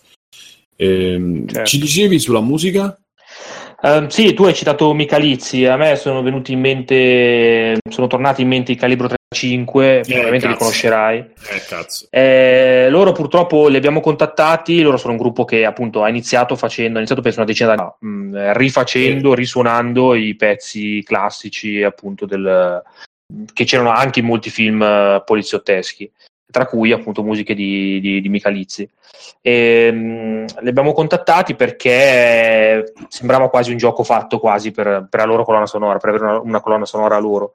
E li abbiamo incontrati più volte, e loro, a loro il progetto piaceva, ehm, poi però ehm, il costo era, era, troppo rispetto al budget totale del, del gioco e soprattutto non andava a giustificare come dire, un investimento del genere. È chiaro che da un punto di vista più di, di, business vai a investire tanto nella colonna sonora, nel nome di chi ti fa la colonna sonora, se sai che fan di quel gruppo, di quel cantante lì che non avrebbero comprato il gioco, però siccome c'è lui che fa la colonna sonora, allora te lo comprano e allora ha senso anche spenderci tanti soldi. Eh, I Calibro sono bravissimi, sono un gruppo che a me piace tantissimo, però rimangono molto, comunque molto un gruppo di purtroppo nicchia. di nicchia e quindi ci è spiaciuto molto perché secondo me... Beh, potevate chiamare direttamente Michalizzi, che adesso forse eh. a meno. Tra l'altro c'è un'altra cosa, mi, mi, mi aggiungo. Eh, a Roma una decina d'anni fa, mi se... no, forse meno, eh, hanno fatto una serata eh, dove hanno chiamato Michalizzi che faceva sue appunto da direttore d'orchestra per le sue colonne sonore e tutti, quasi tutti i rapper di Roma sono andati e hanno fatto le loro canzoni sulle basi di Vicalizzi, che spesso erano ah. proprio campionate da là, e, e si chiama... Eh, eh, good, eh, adesso ve lo cerco perché su YouTube ci sono un paio di, ci sono un paio di questi uh, video non, non, so se c'è, se è uscito anche un DVD mi sembra di sì eh, aspetta, adesso ve lo dico subito. Beh, interessante comunque. È appunto gli originali si chiama. E gli originali Colle de Fatto ci stanno, e poi vabbè ci stanno altri altri Igor Veleno, insomma c'è altra gente e c'è stata questa serata, poi non so se fatto, hanno fatto pure un mini tour diciamo dentro Roma, non, non, mi ricordo, però insomma lui tutto suonato dal vivo e loro facevano poi sopra facevano sopra le canzoni, tra cui c'è una delle più belle che è eh, i miei con il fomento che cantano il cielo su Roma su mi pare la musica di delitto, alla, di delitto sull'autostrada insomma eh, veramente una cosa molto bella e, e Bello, lui, me, me l'andrò a sentire da lì, ah, sei anni fa il video, eh, quindi insomma più o meno 6-7 anni fa. E, e lui ha, ha, avuto una seconda, almeno a Roma, Galizzi una seconda fama, un secondo periodo di successo perché questo poi ha creato nelle serate, mi pare che in tutta Italia, però sicuramente a Roma dove lui ha rifatto proprio le colonne sonore di questi poliziotteschi e le ha, eh, si sono esibiti poi senza i rapper solo per il gusto di ascoltare la musica. Tra l'altro io da produttore eccetera avevo provato a campionare, ma poi alla fine se qualcuno se ne accorge è meglio che evitiamo. Eh, però è una cosa che si presta, un genere che si presta, lo chiamarono, lo, lo mettono nel jazz fusion, No, io non mm. saprei, c'è molto funk, c'è molta musica nera, insomma, diciamo, soul, però poi quando diventano colonne sonore chiaramente poi si adattano pure un po' alla scena e quindi cambiano e alcuni sono proprio intermezzi col flauto che richiamano pure un po' il western, che richiamano un po', sa, c'è un sacco di roba lì dietro e vi consiglio di, di sentirvi, non, non, non, dico dei rapper necessariamente, però Michalizzi recuperatelo perché e tutte le musiche, perché pure Milano Calibro 9 ha delle musiche bellissime. Eh, per cui cioè, recuperatevi anche le colonne sonore di questi film. Su, ci sono delle playlist anche su Spotify. E proprio una roba, roba bella. Anche riguardo le musiche di questo, l'unica cosa che almeno su Switch mi sembra che c'è poco di eh, strumentale proprio, è tutto virtual instrument o comunque tutto fatto da come dire, home studio, no? Sì, assolutamente, perché registrare in studio avrebbe fatto lievitare i costi troppo. Abbiamo trovato questo mm-hmm. bravissimo compositore, Luigi Di Guida, eh, lui appunto è anche un appassionato del genere, quindi ha capito subito il mood che volevamo dare al gioco. Eh, inizialmente noi pensavamo di, io avrei voluto tanto dare una colonna sonora più prog anni 70 eh, al gioco. Um, c'è poi il problema che questa ovviamente è un'ingenuità mia, dovuta al fatto appunto, dovuta alla mia inesperienza, eh, che il prog, eh, proprio il prog anni 70 italiano, ha comunque un suo discorso musicale eh, che è lungo, ha un inizio, uno svolgimento, una fine, eh sì, eh eh, sì. e quindi non è detto che, mentre invece il videogioco non è come un film, i tempi del videogioco sono unici per ogni giocatore, cioè ogni giocatore ha i suoi tempi. Quindi magari quando ti si attacca, ti, ti parte il climax, diciamo, nel, nel, prog, e magari il giocatore lì che boh, si sta mettendo dita nel naso, quindi la musica sale, tu in realtà non stai facendo niente. Oppure quando è il momento che l'azione esplode, la musica magari sta calando perché il brano sta finendo e quindi ti si ammoscia un po' tutto quanto. E, ehm, quindi abbiamo dovuto ripiegare su invece eh, brani che eh, fossero composti da sezioni loopabili e lì a questo punto, visto che come avrete visto il gioco è diviso in, in scenari, ogni livello è diviso in scenari, ehm, a questo punto io ho, ho, detto al compositore, ho dato un grado diciamo, di intensità a ogni scenario e lui ha composto un, brani che avessero, non so, eh, solitamente l'inizio è molto soft, quindi parti con un loop eh, soft, poi lo scenario 2 si alza di intensità l'azione, quindi anche la musica sale, nel 3 c'è il boss e quindi esplode l'azione e anche la musica, o meglio la sezione loopata, eh, sale di brutto con, con, il ritmo e gli strumenti. Sì, sì, si nota. Senti, ma si può parlare un po'?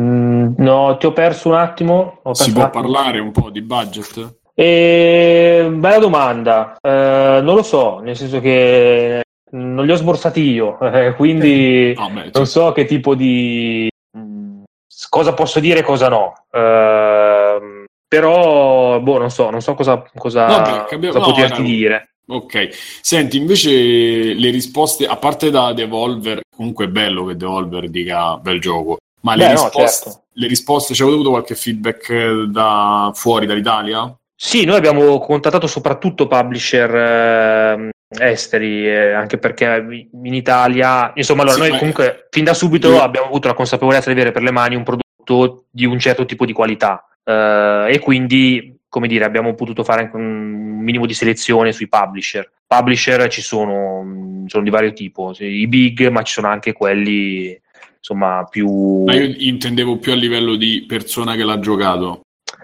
Uh, in che senso, scusami? L'avete mandata a qualcuno che vive nel Massachusetts? Sì, sì, sì. Ah, no, che figo, certo. oppure no, che, che cazzo è? Cioè, non lo so. Sì, sì, sì, sì, no, no. Mm, beh, abbiamo contattato persone sempre relativi però ai publisher in tutto il mondo. Poi, i, i, soprattutto i publisher che abbiamo scelto, prima di darci l'ok eh, l'ha fatto provare persone che fa, fanno parte del suo staff eh, che sono un po' in giro per il mondo e, e la risposta è stata, è stata, positiva. Ma abbiamo avuto risposte positive in realtà da quasi tutti i publisher e quindi abbiamo avuto addirittura il, ci siamo potuti permettere il lusso di scegliere addirittura. Senti, una cosa, senti una cosa, e invece la community italiana di, eh, dei tuoi colleghi?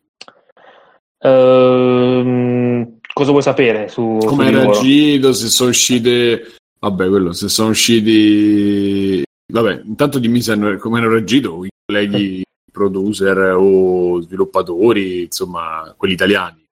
Beh, allora, devo dire che mh, per quanto riguarda i publisher italiani che abbiamo contattato, sì, forse erano un pochino più freddini rispetto agli altri. Eh, non so se per magari una certa forma di pregiudizio nei confronti di una produzione italiana così piccola eh, o se per altri motivi. Probabilmente ha giocato a nostro favore il fatto che all'estero un'ambientazione come la nostra eh, spicca molto, eh, risulta, molto cioè, risulta nuova per noi che comunque ci abitiamo in questi posti, quindi figuratevi per uno che abita dall'altra parte del mondo. Eh, quindi probabilmente anche questo ha giocato a nostro favore, l'esoticità diciamo del, del gioco. Non ci può stare pure il fatto, questi che cazzo sono, mo arrivano da... E noi che siamo qua anni che proviamo a fare il gioco Oh. Ma guarda, eh, no, ti parlavo più riferito ai publisher. Per quanto riguarda gli sviluppatori, noi la prima uscita diciamo, pubblico del gioco l'abbiamo fatta allo svilupparti del 2016, proprio perché volevamo, prima di diciamo, mostrare al pubblico, volevamo avere un minimo di feedback eh, da altri sviluppatori, da, altri, da, altri, da altra gente diciamo, del settore. E no, i feedback comunque sono stati positivi. Ovviamente era ancora una versione a demo con, con un sacco di, di, cose che poi abbiamo affinato, molto grezza. Però no, sono stati molto collaborativi e molto disponibili a darci feedback, feedback anche di, di qualità, quindi no, da quel punto di vista no, la, la, community mi sembra comunque molto buona, ecco, molto, molto anche ricettiva da, da, quel punto di vista, per quello che ho potuto vedere io. Comunque io e Gabriele siamo un po' degli outsider, nel senso che non, non tendiamo a infilarci in queste cose, in questi gruppi, siamo un po' sulle nostre però per quello che abbiamo potuto vedere no, ci è sembrata una, una, una, bella community quella italiana di, di, di sviluppatori. Sì, okay. poi sia il grafico che il musicista sono abbastanza conosciuti. Giuseppe Longo, vabbè, anche Luigi di Guida. Mi pare che come nickname abbia qualcosa tipo Des, Des Abo, non mi ricordo. Però mi ricordo che anche lui... Bazz... Eh, può darsi. Mi ricordo che anche lui bazzicava ambienti di Indie Vault eh, e simili. Senti, Emanuele, vi sentite sculati, come si dice a Roma, fortunati o, o dici no, abbiamo fatto una roba di qualità e quindi levatevi tutti? Allora, no, sicuramente ci sentiamo sculati, quello sì. La parte di partenza sculata sicuramente c'è stata. E, mh, poi però, secondo me, abbiamo saputo anche cogliere l'occasione. Cioè, la, la sculata è arrivata, però bisogna anche saperne, saperne approfittare, ecco e sì. Il gioco sicuramente non sarà, non sarà perfetto, avrà mille difetti per tutti i problemi che vi dicevo. giocare un po' di persone senza fare nomi, e un po', un paio di persone hanno giocato e non sono rimasti piacevolmente colpiti dal fatto di questa meccanica dello sparo fatto così. Ah. Però vabbè, oh, eh, i gusti. Non ho capito, sono rimasti colpiti o non sono rimasti? Non sono rimasti colpiti, cioè io ne parlavo bene, diciamo, ma ne parlavo così bene, invece mi piace. E vabbè, oh, eh, gusti sono gusti che ti devo Vabbè, eh, certo. Eh, come ti dicevo, la scusata è arrivata, secondo me ne abbiamo approfittato. È stato accettato da un publisher internazionale e verrà rilasciato su quattro piattaforme. Insomma, penso che siamo, abbiamo riuscito a, come dire, a trarre molto profitto da questa sculata che c'è, che c'è arrivata, che indubbiamente è una sculata. E dopodiché vediamo come, come va il 31. Sicuramente siamo molto certo. contenti, anche orgogliosi di che esce ed esce su quattro piattaforme diverse. L'abbiamo portato alle tre, è piaciuto alle tre, è piaciuto anche alla stampa estera. E, insomma, ci ha dato finora grandi soddisfazioni, anche se poi la soddisfazione più grande cioè, deve ancora arrivarci. Cioè? Eh, cioè riuscire a rientrare dell'investimento. Ah, ok, ok, beh, certo. Senti, ehm, io non so, forse non, non, non, l'ho capito io, ma eh, cioè, no, non fate altro nella vita, cioè avete fatto questo in questa fase della vita, stai facendo questo e basta da quando ti svegli a quando vai a dormire? Allora, o consegni i giornali tipo la mattina, non lo so. per quel eh, anno, ti dicevo, il gioco è iniziato, abbiamo iniziato a lavorarci a gennaio 2016, 2017, poi è subentrato il publisher con i suoi porting e quindi vabbè abbiamo l'uscita è slittata di un anno ma perché ha dovuto lavorare su altre cose il publisher eh, cioè su, su appunto le versioni Switch e PS4 e, ehm, il programmatore no, ha continuato a lavorare sulla versione Xbox. Eh, io nel frattempo, in quei mesi abbiamo lavorato full time sul gioco. Mm. Eh, dopo luglio e anche tuttora sto, sì, ho anche consegnato i giornali, non proprio i giornali, ma la posta, sì. Mm. E mi sto arrabattando, diciamo, aspettando il, il 31. Esatto, mi sto mia. preparando un, dei piani B e C nel caso del gioco perché insomma... Però poi... la, la, la, sceneggia- la, bozza del seguito, diciamo, c'è qualche parte. Sì, sì, quella era già stata eh. scritta, ma perché inizialmente il, quando mi sono messo a scrivere la storia eh, è venuta fuori una storia gigantesca con eh, tre personaggi principali e quindi eh, abbiamo deciso di occuparci soltanto del primo personaggio e quindi rimane Te l'hanno detto poi che non stavi scrivendo GTA 5 No, infatti, infatti. E quindi sono rimaste in sospeso le altre due storie che completano poi la, la trama di Milan Noir e insomma speriamo di poterle concretizzare. Quindi hai già in caldo gli altri film come per Star Wars? sì, film, spin-off e quant'altro. No, in realtà penso... Pensa? Ecco. Eh, nel caso ci sarà un Milan Noir 2 se dovesse andare bene col primo e poi, poi basta perché insomma bello il poliziottesco belli gli anni 70 però vorremmo anche vedere ci piacerebbe anche eh, cimentarci in qualcos'altro. Eh, io se posso suggerire la commedia erotica degli anni 70, ah. la, la, vedo bene, videogioco, le fasi stealth dal buco della serratura. Senti, la, mm, che avete usato per la, mm, come motore? Unity. Ammazza. Eh, sì, io non sono programmatore, quindi non ti so dire tanto. So che non è la scelta ideale per per la pixel art, sì, sì, lo sappiamo. Eh, però dalla sua ha il vantaggio che è molto semplice eh, poi eh, rilasciare anche su altre piattaforme. Eh, però invece devo dire che è venuto molto da un punto di vista tecnico non gli si può dire veramente niente. A...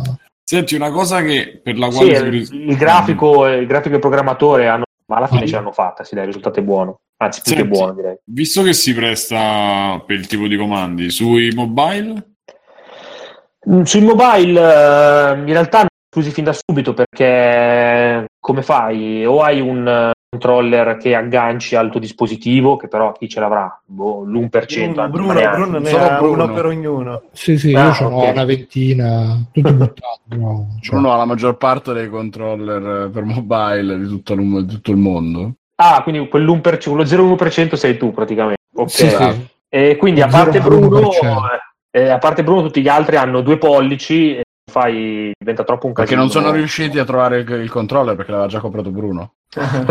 L'unico esemplare.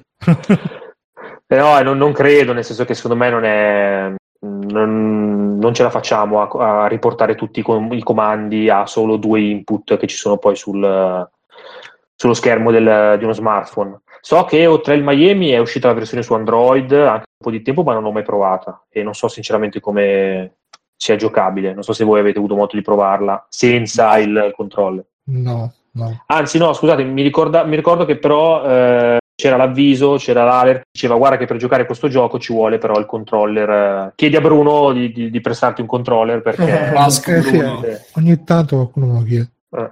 Senti, nel frattempo, eh, Bruno, so che c'erano delle domande alla chat, non so se abbiamo posto sì, nel c'è... frattempo. Aspetta, aspetta, vedi se ce ne stanno altre. Se nel frattempo Alessio e, e Mirko hanno qualche curiosità, qualche cosa, non so.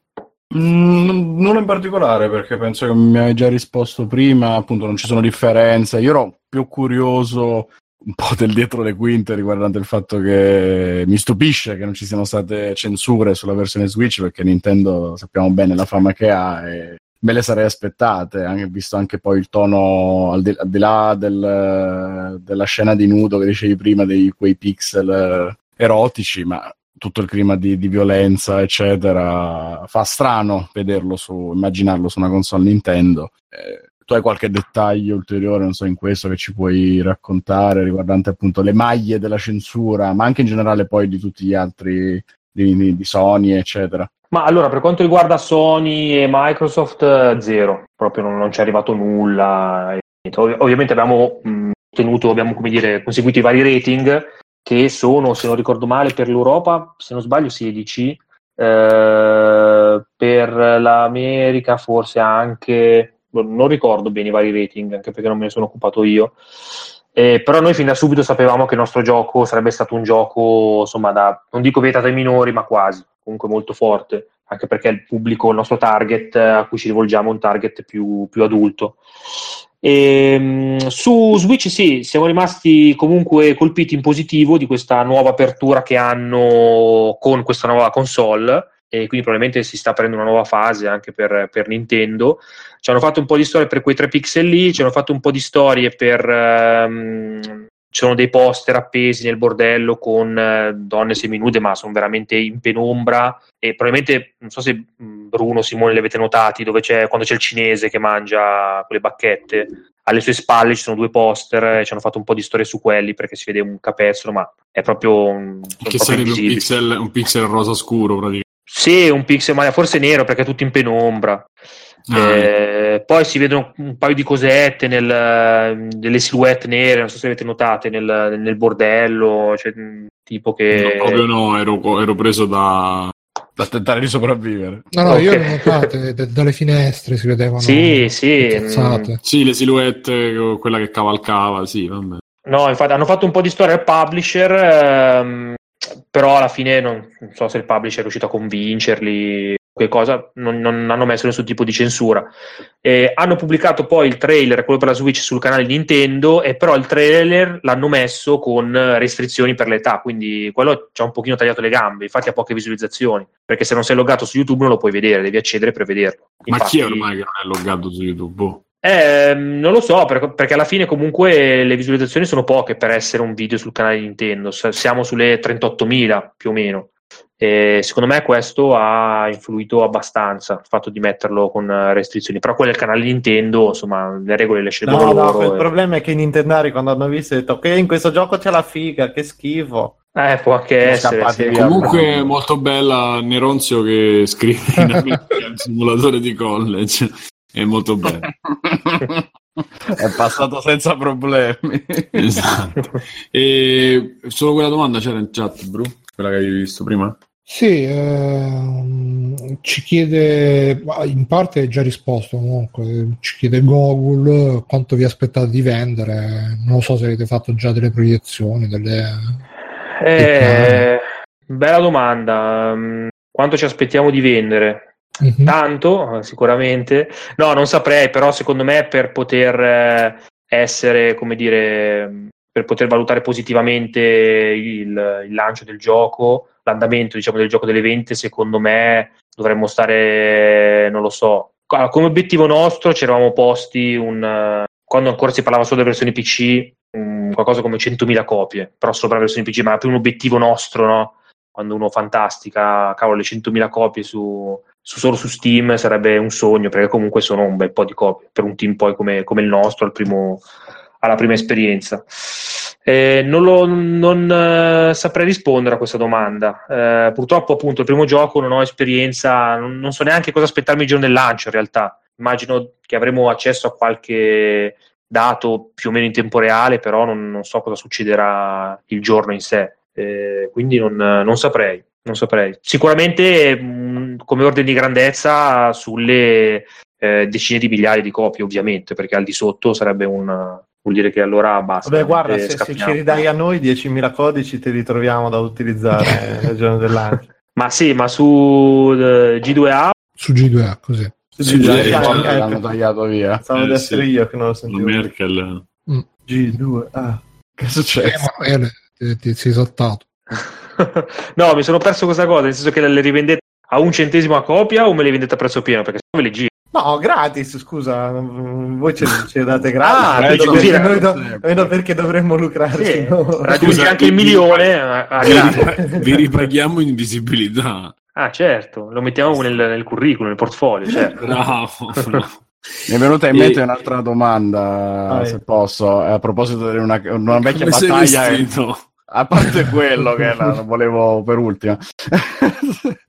eh, una vecchia battaglia che ci sta tanto a cuore riguardo i costi della traduzione, l'italiano, eccetera. Cioè, vi aspettate ovviamente di vendere anche tanto in Italia, immagino se è stato prodotto in italiano, se c'è stato un ragionamento sul... Eh, lo so, però sai che ci teniamo, i nostri ascoltatori chiedono spesso questa cosa, la traduzione dell'italiano è diventata un po' un meme, un po' una cosa seria, perché in effetti poi è difficile avere dati su quanto l'italiano influisca davvero nella vendita finale, quanto i prodotti sono stati pensati fin dall'inizio. L'italiano agli italiani, eh? L'italiano agli italiani, esatto.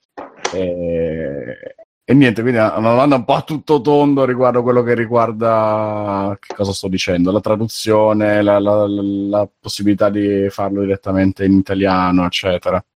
Ma allora, guarda, il, che gioco... poi traduzione non è perché immagino tu l'abbia scritto in italiano. Esatto, eh? esatto, il gioco è stato scritto in italiano e anzi, se uno volesse giocarselo proprio al meglio dovrebbe giocarselo in italiano. Ovviamente lo faranno solo gli italiani e basta. Eh, però sap- sapevamo... che io ho iniziato a giocarlo in inglese, però poi l'ho messo in italiano. Ah, beh, no, certo, sennò è, sarebbe una, una bestemmia proprio in italiano. Nel senso che comunque poi l'inglese è stato però è più scurrile in inglese, perché in inglese i poliziotti già you pig, invece in italiano ah commissario, buongiorno, tutto a posto. sì, è stato un po' cambiato perché il publisher ci ha messo in contatto con questo sceneggiatore americano, perché ovviamente la nostra traduzione in inglese era molto ovviamente, non essendo noi madrelingua inglesi, e quindi si perdeva molto della, invece del, diciamo anche del, del gergo che è, usato, che è usato in italiano del, del colore che c'è in italiano. E quindi con questo sceneggiatore abbiamo riscritto tutto il testo in inglese, perché poi tutti i traduttori, cioè la maggior parte dei traduttori lavorano dall'inglese alla loro lingua, dall'italiano alla loro lingua. Ehm, e quindi appunto il gioco è stato scritto in italiano, l'italiano è la sua lingua, però noi fin da subito sapevamo che non, do, non ci bastava puntare, cioè che non, non, non, è pensabile fare un gioco di questo tipo che si rega solo sulle vendite in Italia, al contrario di magari film che invece esistono film pensati solo per il mercato italiano e che stanno in piedi, vanno in positivo vendendo solo in Italia, per i videogiochi non, non è possibile. E, e, quindi fin da subito ci siamo posti il problema di una internazionalizzazione del gioco. E infatti appunto ci sono molti riferimenti sia a film sia a um, elementi della cultura italiana, eh, non so, ad esempio i manifesti pubblicitari che sono, quella è una trovata del grafico, eh, non, non, so, c'è il cottarello invece del mottarello, sì, eh, sì, l'artimi invece che Martini, eh, eccetera. Quindi chi è italiano e ha presente quelle pubblicità le riconosce, però il gioco è completamente fruibile anche da chi non sa, non sa niente di tutto Senti, questo. Ma mi viene da chiederti, ma avete pensato anche a fare, che ne so, a cercare di promuoverlo anche qua in Italia, magari dal punto di vista della stampa generalista, col fatto appunto proprio di essere una roba ambientata in Italia negli anni 70, che secondo me comunque vista da quest'angolo un articolo anche magari per uh, stampa generalista ci può uscire fuori mm. ma guarda no ti dico che i due ragazzi che nel garage hanno creato il videogioco che conquista l'America sì sì quella classica immagine del programmatore lì che schiacciatasti a caso no, velocità di cioè, fanno articoli del genere per robe molto più mucite per questo qui che è fatto così bene e poi che ha questa ambientazione. Tra l'altro secondo me potrebbe non so se l'avete fatto ma potevate anche magari approfittare di finanziamenti per la cultura e robe simili che trattino che abbiano ambientazioni nazionali. Mi pare che ci fossero. Allora guarda ehm, non, abbi- non abbiamo coinvolto le istituzioni eh, né cercato bandi o cose del genere, perché vabbè, banalmente perché non avevamo problemi di soldi, per fortuna nostra, ma poi perché mm, insomma la vedevamo un po' dura andare dal comune di Milano a dire guarda comune di Milano, guarda che bel gioco ti ho fatto con uh, gente che viene ammazzata destra manca, sporcizia, topi in giro ovunque, spazzatura, insomma non è proprio forse l'ideale per promuovere, anzi secondo me in realtà sì, secondo me anche a livello di immagine della città nel mondo i, i videogiochi possono aiutare tanto però ecco, vallo a spiegare a chi pensa che ancora il videogioco sia appunto una, una cosina per bambini o per, diciamo, appunto con, con nessun tipo di, di, di valore culturale. Eh, per me invece in realtà anche i giochi come Milan Noir comunque aiutano, adesso poi magari Milan Noir in sé no, però giochi che rappresentano anche la, la città sotto toni comunque crudi, anche violenti, possono comunque aiutare a dare maggiore visibilità, al, anche maggior appeal magari alla, alla città in questione nel mondo. Però ecco, secondo me le, le, le, istituzioni sono ancora un po' acerbe da, da, da, questo punto di vista, quindi non abbiamo pensato di, di coinvolgerle. no. Poi non mi ricordo qual è la prima domanda che mi hai fatto perché questa era la seconda. La prima No, la prima era sempre quanto, quanto, pensate di vendere. No, ah, ci hanno chiesto anche se al day one uh, sapete già se avrete copertura di siti internazionali, non c'avete, magari vi ha detto così il publisher. Uh, ah no, ecco, l'altra domanda che ti dicevo, no, scusa, mi è venuta in mente la cosa che sulla lista. No, siamo stati contattati da un paio di testate e sono venuti a farci eccetera, eccetera, e quindi penso che a breve due straccioni di un podcast italiano. no, eh, no, testate anche grosse, eh, però adesso non sappiamo ancora nulla. Sono venuti una settimana fa a farci foto, eccetera, quindi magari qualcosa, qualcosa uscirà. Eh, ok, mi sono ridimenticato l'ultima domanda che mi hai fatto. Cos'era? E se ci sarà come sei vestito? se, ah, dicevi... i pietini, vabbè. No, sono in pigiama, guarda. Mm. Molto interessante. Eh, no, scusa Bruno. No, no, la domanda era quella e direi che hai risposto, quindi siamo a posto. Ok, ok. E no, io uh, prima di chiudere avevo l'angolo del suggerimento, così per fare un po' il cagacazzo. Secondo me è un, veramente un bel gioco. Io gli cambierei solo il sistema di comando perché è così e poi magari ci aggiungerei una modalità. Ma l'ha detto a tutti, quindi stai tranquillo. Sì, sì è una roba mia personale. e, ehm, e poi magari aggiungerei una modalità super facile perché appunto la storia è molto interessante, molto ti invoglia comunque a seguirla, però il gioco diventa veramente bastardo. Io sono dove sono arrivato io nella chiesa, non so se se è fatta apposta e tra l'altro è anche metà gioco quindi se immagino che dopo ci saranno magari robe ancora più difficili veramente eh, mi, mi, scoraggio. Invece infatti dopo un po' avevo cercato se c'era la modalità facile detto, eh, adesso metto la modalità facile invece invece non c'è. E quindi dovrò andare di cheat engine come al solito nel caso però magari vi consiglio di mettere il consiglio del tentativo no vabbè il, il mio suggerimento è magari di mettere sì, la modalità super facile di Bruno chiamatela Mila White invece Mila Noir, così la gente... no, vabbè, più. ti ringrazio, ci penseremo. Eventualmente se poi eh, vediamo che la difficoltà diventa un, uh, un, problema per molti, allora il gioco è stato pensato fin da subito come mediamente difficile, cioè non estremamente punitivo alla in Miami, uh, però comunque insomma non per i giocatori casual, giocatori della domenica diciamo. Eh, però se vediamo che molte persone dicono ah, la storia sembra bellissima, vorrei sapere come va avanti, però sono scarso, magari sì, tiriamo fuori una modalità facile dove, non so, spari tipo i fiorellini, modalità, non so. Tipo modalità spettatore, la chiami Guarda Milanoir. ok. Vabbè, abbiamo, finito, abbiamo, finito, il terzo grado? Eh, sì, mi, mi spiace aver monopolizzato, visto che c'è una scaletta, ma penso Scusa, ma ci avete dato due copie? Era che facciamo adesso si chiamerà Milanois Play un podcast eh, troveremo Free, Free Milano qualcosa Milano. No, beh, a me ha fatto piacere eh. a me ha fatto piacere anzi se mi fate domande io vado avanti fino a domani Guarda, Però... magari ultima anche la trasmissione. Poi se vuoi rimanere, okay. se, vuoi, se, vuoi, rimanere, ovviamente ci fa piacere. Magari tu, tu giochi, non giochi. Adesso che non dire che mo ci sono un videogiocatore pro, no, sto scherzando. E dico giochi ai console, ai cose. Eh, allora, sì, io mm, gioco, va a periodi. Sono periodi in cui ho più voglia e tempo di giocare, periodi in cui ho meno voglia e meno tempo di giocare.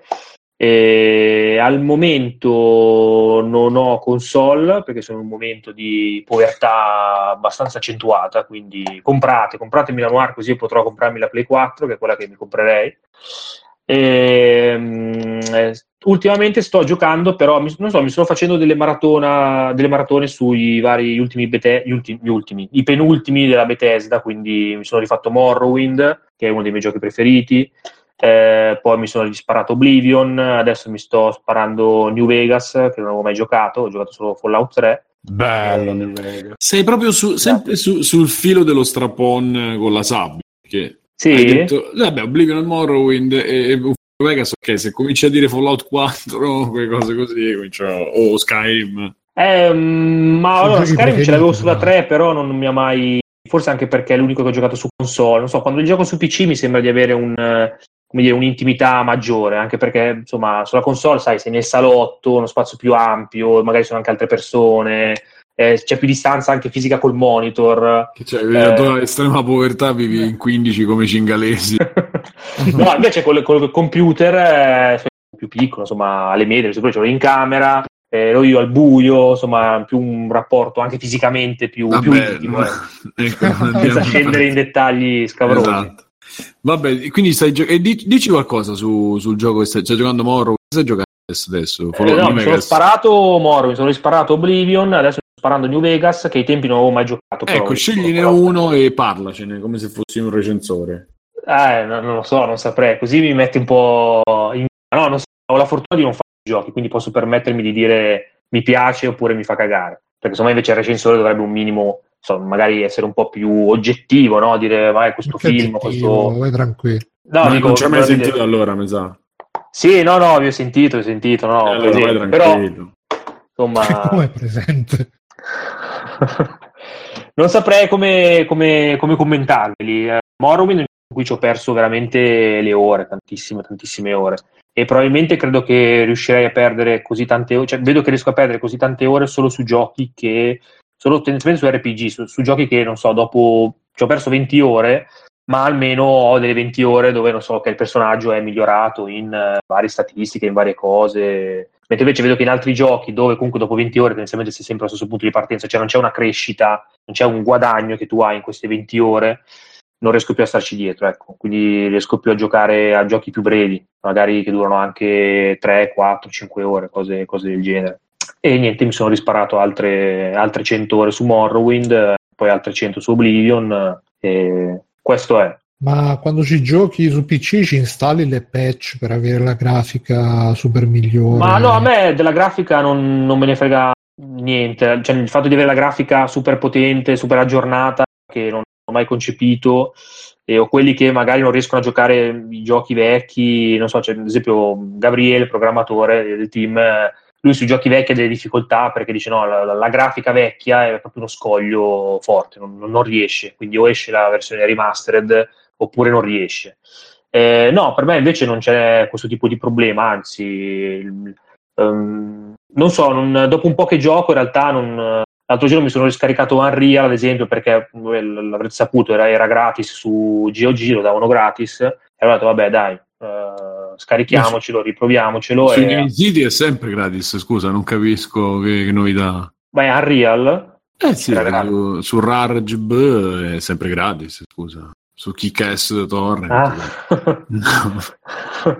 Era no, piano, molto piano da quando, da quando, sono nel settore basta, ho smesso di, di fare certe cose. Anch'io, anch'io. Eh. Eh, io chiedo le chiavi direttamente. Eh, no, infatti, io ma... purtroppo le chiedo, ma nessuno me Senti, vabbè, facciamo un giro di extra credits. Uh, Alessio, Mirko, Alessio, dici qualcosa, dai. Eh, Alessio ho visto solo, solo Alessio. Sì, sì. Io ho visto solo, cazzo. Eh. Stavo cercando di rimuoverlo, porca troia. Featuring Mauro di Francesco. Starring. Il ruolo principale. Eh, parliamone, ragazzi, aiutatemi a uscirne.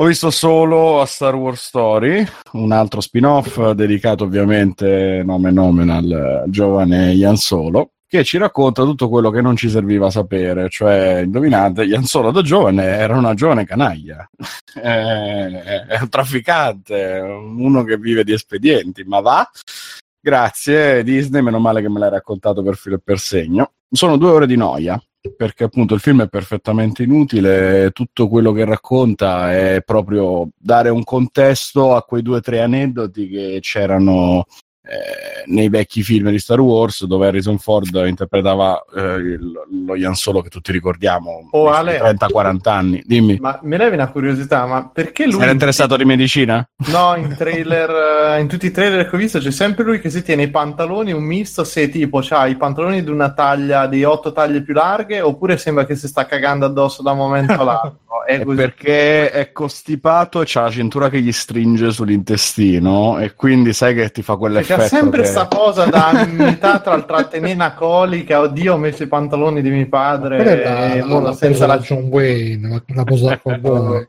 È la posa da gran figo, sì. Sì, ma è quella tipo quando hai fatto una mangiata che ti slacci il di Sì, sta lì lì per fare. fare. Ah, mo sì che sto comodo. Eh, allora, cerco di farla con pochi spoiler perché magari Senti, qualcuno ma se lo vuole andare a vedere. spoiler, Eh. ho sentito che nel film si vede lui che fa la rotta di Parsec in tre Eh, Parsec. sì, sì, sì, esatto, Ah, va bene. pizza, questo, eh, questo, dic- questo diciamolo è proprio quello. No, ma non è la citazione, è proprio quello che stavo dicendo adesso. È, è un film che serve sostanzialmente a raccontarti quelle due o tre cose che nei vecchi film veniva messo lì come aneddoto per dare un minimo di passato, di background al personaggio. Che non serviva assolutamente approfondire perché quello che accennava Harrison Ford bastava e avanzava per raccontare quello che serviva sapere su, su Han Solo. Eh, e quindi qui che tu mi fai Scusa, mezz'ora se, di... c'era, se c'è una scena di sesso con Ciubecca. Eh, Sì, sì, sì, sì, c'è, c'è anche un terzo personaggio che non possiamo dire.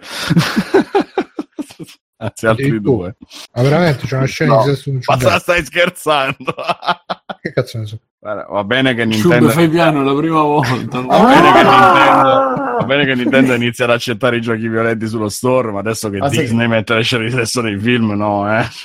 Secondo me si vede Han Solo che a un certo punto fa ora cara ti farò godere con la lingua, va giù e si tira fuori la, la faccia tutta pelosa.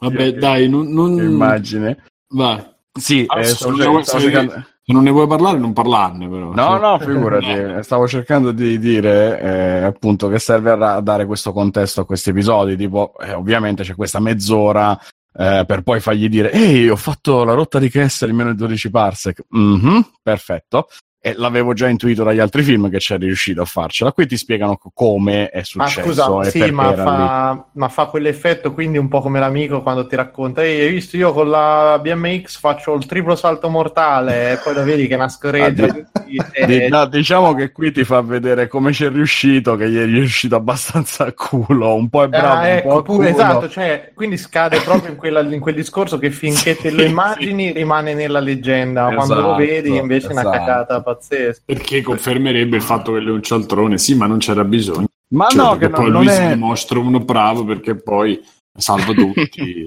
cioè. Esatto. Non è esattamente un cialtrone, ma è uno che, vabbè, è un ragazzino che vuole diventare chi, chi eh, ha già l'ambizione di diventare il miglior pilota della galassia. Ma i Jedi non sono Eh, neanche menzionati, suppongo. Volevi, tesoro. È questo, è questo il problema. No, non dire che tipo Ciubecca ha i poteri Jedi. No! No, No. non Ciubecca, ma c'hai già, sei già, già andato vicino. Ma veramente? Cioè, quindi c'è Yoda, appare. Posso fare lo spoiler? Lo Sì, faccio? sì, dai, faccio? dai. Perfetto. Allora, Cioè, aspetta. Ciao ragazzi, e praticamente eh, è scappato lo spoiler a tradimento su, su Solo, quindi vi do questo un po' più di preavviso rispetto a quanto è capitato in puntata. E, mm, non è niente di che, però se c'è qualcuno che ci ascolta che è super fan di Star Wars, eh, o saltate 5 minuti oppure andate più o meno a 1 ora e 38, 1 ora e 39 dove finiamo di parlare di sta roba. Quindi preavviso 10, 9, 8, 5, 3, 2, 1, 0. Spoiler. Stiamo per... fa- Sì, no, Darth Maul lo sapevo. Eh, no, buttala via così, eh. Ah, Darth Maul ci hanno messo. Sì. Questa volta però in una parte, in un pezzo solo. Porca puttana, ragazzi. C'è solo un pezzo di Darth Maul. le gambe che vanno in giro da sole. Sono solo le gambe. È esatto. tipo Scraps che c'è Ragazzi, testa. questa è, la, questa è la cosa che mi ha sconvolto. Cioè, da una parte ho pensato, allora loro con gli spin-off stanno cercando di tappare tutti i buchi che hanno, tutti i buchi che vogliono, possono tappare. Buchi di bilancio. più che i altro. buchi di bilancio e, mm, e cercano di fare più collegamenti possibili anche Rogue One l'ha già fatto con i personaggi delle serie animate Ma Rogue One l'ha fatto finora- con molta classe, se posso. Eh.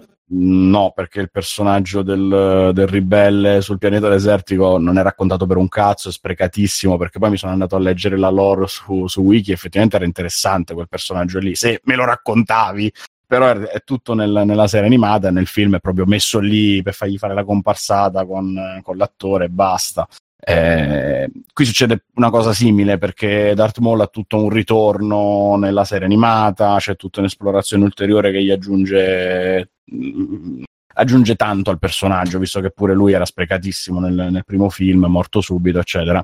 messo qui serve veramente, penso, solo come strizzatina d'occhio e al contempo però lascia una porticina aperta per possibili seguiti perché c'è un personaggio che ha a che fare con Darth Maul Darth Maul non è esattamente presente si vede solo come ologramma in, in solo si capisce che ha una parte più ampia ma non ti spiega che cosa. Se segui le serie animate, Mamma mia, mamma mia. esatto, se segui le serie animate, sai più o meno di Darth Maul, ma non sai di questo personaggio perché Io è inedito. su Darth Maul, ma lo vedrei. Ma potrebbe essere interessante, potrebbe essere interessante. Il Ma problema perché, appunto ecco è che perché è- lì n- non c'è un passato, quindi puoi raccontare tutto. È Essenzialmente- interessante Uno, uno perché... spin-off su Darth Maul, però tipo Mortal Kombat, che lui deve fare un torneo. Sì, è Sarebbe nelle sue... Eh sì, è proprio nelle sue corde. No, perché Ma- poi Darth Maul fu interpretato dallo stesso attore che fece Sub-Zero in Mortal Sì, sì. Kombat, quindi... Ma magari lo facciamo interpretare da Jet Li che c'ha, che, che c'ha lo struttore. Poveraccio, Jet Li, ah, ma- Ma dice che sta benissimo, a me non sembra, però... Pancati ha già suggerito il titolo per lo spin-off di Darth Maul da piccolo, Darth Small. E va bene, grazie Pancadi. Cioè, comunque è veramente una merda, insomma, da quello che stai dicendo. Sì, sì, sì. Eh, oh, sono arrivato a tre quarti che mi ero scocciato che me non ne volevo andare. Non ce la facevo un film più. fracassone No, perché appunto, Avengers che ti appunto veramente basta. io mi sarei aspettato quello perché fondamentalmente con il personaggio di solo ci potevi fare quel tipo di film lì di intrattenimento così leggero Eh, che movie. ti bravo, godi, eh, Mm, sì, ti godi lo spettacolo visivo, ti godi le puttanate, ti- perché le battute qua ci stanno tutte, ovviamente, solo è quello che fa le battute nei vecchi film è quello che le fa in maniera divertente perché sono sempre inserite nel contesto dei rapporti con i personaggi, faccia eccetera, il sarcasmo, eccetera. E lui non funziona, cioè c'ha qualcosa, ma non funziona, non riesci proprio a immaginartelo come un giovane Harrison Ford, eh, eh, come un solo ventenne, non, non ce lo C'ha- vedo. c'ha la faccia di quello che ti fa le pubblicità del detersivo e quando, Eh. quando vedi che quando vedi che entra in scena pare che da un momento all'altro deve uscire Te ne offra due, te ne Che offra due al posto di uno. Un po' sì, potrebbe, potrebbe essere un uomo in E ammollo. cosa ne dicessi se gli dessi Eh, due poi- al prezzo di uno? Ragazzi, stiamo dimenticando che poi c'è Lando Carrissian che qua fa proprio Eh, il piacione, madonna. Ma è, una- è sempre l'attore che fa Lando? No. Eh no, è Lando Che- che giovane. credo sia anche Billy De Williams tra. No, è ancora vivo. Non è morto? No, Com'era Billy D. Alessio Lando? sì, Lando, sì. Sì, Chiama- chiama- non so, chiamami Billy D. Sì, Lando. Sì, Lando, sì. Ammazza, c'ha 81 anni Billy D. Williams. Eh, Eh, allora, Porca non, non ho sbagliato per poco. Eh, è ancora vivo, per- tiene duro. Io avrei fatto fare la parte da giovane. Sì, che, che doveva fare? Il Millennium, il Millennium Falcon doveva fare, guarda. Faceva lui il Falcon. Porello. E niente, Ma pure c'è, ma lui c'è non... anche la frase in cui lui fa Uè, apri quel culo che mo te t'atterro col Millennium. Ma- Beh, avrebbe potuto mettercela, eh, perché c'ha un paio di parti dove Apparecchia il culo che è racconta pronta la la casa. carne. C'ha un paio di parti dove sembra quel tipo di personaggio che sta lì a raccontare le sue scorribande amorose eh, con, gli, am- con gli amici della bisca mentre giocano d'azzardo. Adesso tra un minuto e mezzo se non dici qualcosa di sensato andiamo avanti. Eh. Perché Io volevo sapere, volevo sapere da Emanuele se a lui piace Star Wars. Ah. Ma allora, in realtà... mh, sto-. No, in realtà no, non, eh, non mi fa impazzire. Eh, pensa che ho conosciuto Star Wars tramite videogiochi, che film non li avevo mai visti, ma dopo aver giocato a eh, Jedi Outcast, il primo, il secondo e poi a Jedi Academy. Eh, allora lì mi ero intrippato, mi ero un pochino intrippato, ma più per il discorso delle spade laser, eccetera. Quindi ho visto il, il 4, il 5 e il 6, gli episodi. E però non mi ha mai preso, anzi adesso sinceramente mi inizia anche un po' a infastidire continuare a vedere sti cacchio di film, continuano a uscire su Star Wars eh, all'infinito Bravo, bravo. penso che se Bravo. fossi un fan mi sarei una... cioè si capisce che è proprio un prodotto che sta vedendo spremuto al... forse anche troppo eh. A parte se fanno Darth, Maul, Darth Mortal Kombat, se fanno quello... Vabbè dai se c'è anche Mortal Kombat perché no? Io dico successo. sempre che tocca fare Moral Combat, che è molto bello. Ok ragazzi, per chi ha saltato la parte precedente, qua finiscono gli spoiler, ascoltate con tranquillità, sereni, tutto quanto. Ciao! Comunque, eh, vai Alessio. Vai, stavo, vai. rispondendo, stavo rispondendo a Peppo che mi chiedeva ma me lo posso guardare tutti gli altri film eccetera sì sì ovviamente sì perché mh, non c'è bisogno per forza di ti visto dicendo che è una merda, ci sono nove f- che- tra cui c'è roba interessante e tu ti vuoi vedere questo e fa cagare. Genio. No, che si può guardare gli altri senza, scusate, ho, ho, ripa- ho riportato Ah. che si può, guard- si può guardare gli altri Star Wars senza, senza dover per forza Scusa, guardare assolutamente. è Alessio il problema, come al solito. Ma, ma per, per, is- per iscritto gli avevo risposto anche bene. Non neanche Però per poi sono rientrato nel personaggio. Eh, ragazzi, tranquillamente soprassedibile, non vi perdete niente e, e via. Vabbè. Invece, come giustamente faceva notare Ludo Charlie, mi sono visto Deadpool 2 e Deadpool 2 è bello. Ah, Deadpool 2 è bello. Bene, ok. Deadpool 2 è divertente, intrattiene, cioè, Eh, le due ore le di battute sulla cacca. non sapete. Sì, boh, tu hai veramente un problema di hipsterismo che va risolto. di merda. Io l'ho visto Deadpool, fa cagare il primo. Eh. E fa cagarissimo. Cioè, c'è una cosa che fa cagare. È, è proprio Deadpool. Cioè, una, una cosa brutta della Marvel. Deadpool. Ma più di Avengers 2, più di Avengers 2. Allora, E... Mamma mia. Parole dure. Mamma mia, comicità da terza elementare. Io non- boh, vabbè. Finito, raccontaci, raccontaci, ti prego. Eh, invece del Pool 2 io l'ho trovato divertente, anche il primo, poi certo c'era tutto quel problema che sottolineavi tu della trama e del primo, del fatto che lui aveva i problemi con la tizia perché era brutto. Va bene, ma ci tolto- frega, fa le battute divertenti. oh. Esatto, cioè tolto quello che fondamentalmente è una trama da, da quindicenni perché è un personaggio dei fumetti, i fumetti dei Cioè, supereroi sono fatti una, quella dice non faccio i pompini. Ma sì, ma sei simpatica lo stesso. non, non- non so quanto c'entri. È esattamente la stessa cosa. ok, pubblico, per, mi fate sapere se è esattamente la stessa cosa perché non mi ci ritrovo. Comunque, eh, nel 2 eh, ripartiamo da dove eravamo rimasti con appunto lui che si è un po' stabilizzato nella sua nuova situazione, co- ovviamente come tutti i sequel, ma la cosa viene sconvolta dal fatto che ciccia fuori un ragazzino della casa di X-Men dove ci sono i giovani con i superpoteri che vengono eh, addestrati, Sembra eccetera. un reality la casa Esatto. Che fa supporre che ci siano delle violenze in questa casa e quindi Deadpool se la prende con eh, i tizi che, che- che gestiscono questa casa. Non sono troppo esperto di X-Men quindi perdonatemi non mi ricordo mezzo nome. Eh, e da lì partono tutti i casini perché lui che stava per essere accolto più o meno negli X-Men era in prova diciamo eh, però siccome am- non ha mezze misure ammazza questi tizi almeno una parte e, e da lì viene allontanato, scoppia il casino, eccetera, viene arrestato. E questo ragazzino che ha fatto, gli ha fatto sapere del problema viene incarcerato con lui, prima cerca di fare amicizia con lui, poi si allontanano, eccetera, insomma a quel punto ciccia fuori Cable che è interpretato dallo stesso Josh Brolin che ha fatto Thanos eh, in Avengers. Cable è un altro personaggio che invece viaggia nel tempo, ha il braccio meccanico, quindi sono tutte le battutine sul fatto ah ma qua è pieno di gente col braccio meccanico, è pieno del pool 2 di battute che si connettono agli altri film della Marvel con i vari rimandi agli Avengers, mia, eccetera. Che bello, mamma. Eh, e da lì parte eh, il- la vera ciccia della storia con il casino temporale legato al fatto che questo ragazzino nel futuro diventerebbe un super cattivo potentissimo che uccide la famiglia di Cable e quindi Cable torna indietro nel tempo per vendicarsi e impedire che questa cosa La succeda uccidendo. Porco vuole uccidere il ragazzino prima che diventi potente e pericoloso Ma Mirko non dice niente saggista. Eh, scena. non l'ho visto, non l'ho visto.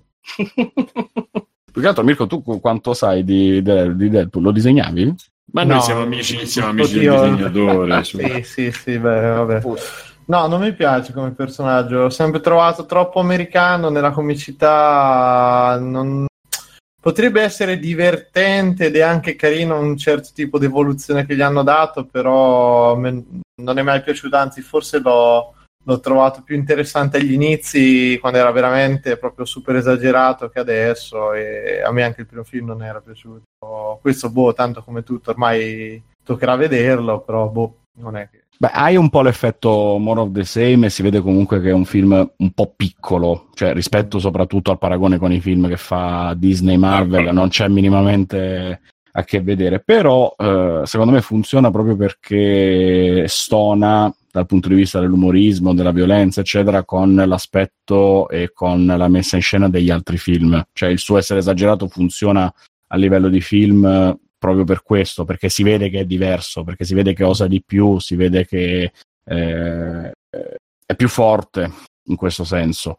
Fa tutto quello che di là non si vede, cioè non, non, vedrai mai nei film di Avengers, eccetera, sotto Disney, le scene di violenza che vedi qua, le battute che vedi qua, gli accenti sessuali che vedi qua, eccetera, eccetera, e questo lo fa spiccare come cosa divertente, scema e buonanotte. Sì, ma Però non, appunto non bisogna mai, dargli... eh, non so, almeno il primo non dava mai l'idea che... Mh, eh, spingesse veramente tanto su sta cosa, rimaneva, cioè ci sono quei film super trash che face, fanno molto di peggio veramente dai scary movie alle robe così come scorrettezze eccetera, questo rimane sempre su una scorrettezza tutto sommato più di facciata che, che d'altro. Quello, poi... quello, sicuramente, però mm, me sembravano fine, più sai cosa, sai cosa stupidi, più volgari inutilmente. Sì, ma è una cosa I leggera. 300, le parodie così.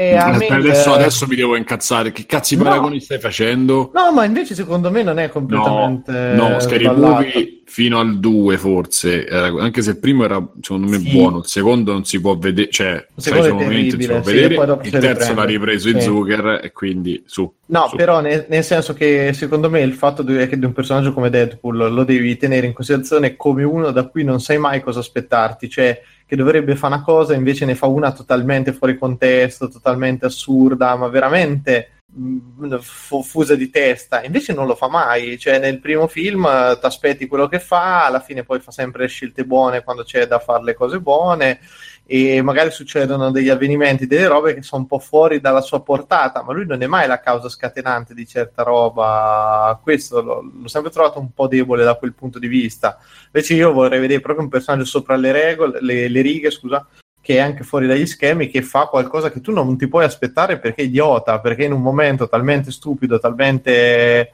insensato che lui ragiona come un coglione, come... non come ragiona una persona normale. Invece questo non c'è, cioè, No, no, questo sì, lui, sono, sono d'accordo, lui è caratterizzato nei film come fondamentalmente un buono che è un Sì, po' più un pazzerellino, ma... sì, ma no, deve alla essere fine è un buono, totale, cioè, deve essere veramente quello che quando, anche quando cerca di fare del bene fa dei casini pazzeschi, invece non mi sembra che sia trattato mai in questa maniera qua, che, No, no, che- che sarebbe un potenziale pazzesco, però vabbè. Cioè, il massimo dello sbaglio che può fare è una cosa che poi riesce a risolvere Sì. entro i limiti del film o che farà del male a qualcuno di cui non gliene frega un cazzo. Quindi Cioè, lui secondo- frega un cazzo secondo neanche allo me-. Il- magari il modello sarebbe dovuto essere un po' il Jack Barton di Grosso Guai a Chinatown, uno che un pochino vuol fare bene, ma poi se ci pensi, cioè, Jack Barton non fa un cazzo dall'inizio del film, è sempre veramente in balia degli eventi, è un coglione totale. Cioè, quando cerca di fare qualcosa, quando fa il duro, finisce male anche lì. Invece lui, qua Deadpool era figo, le spade, le robe.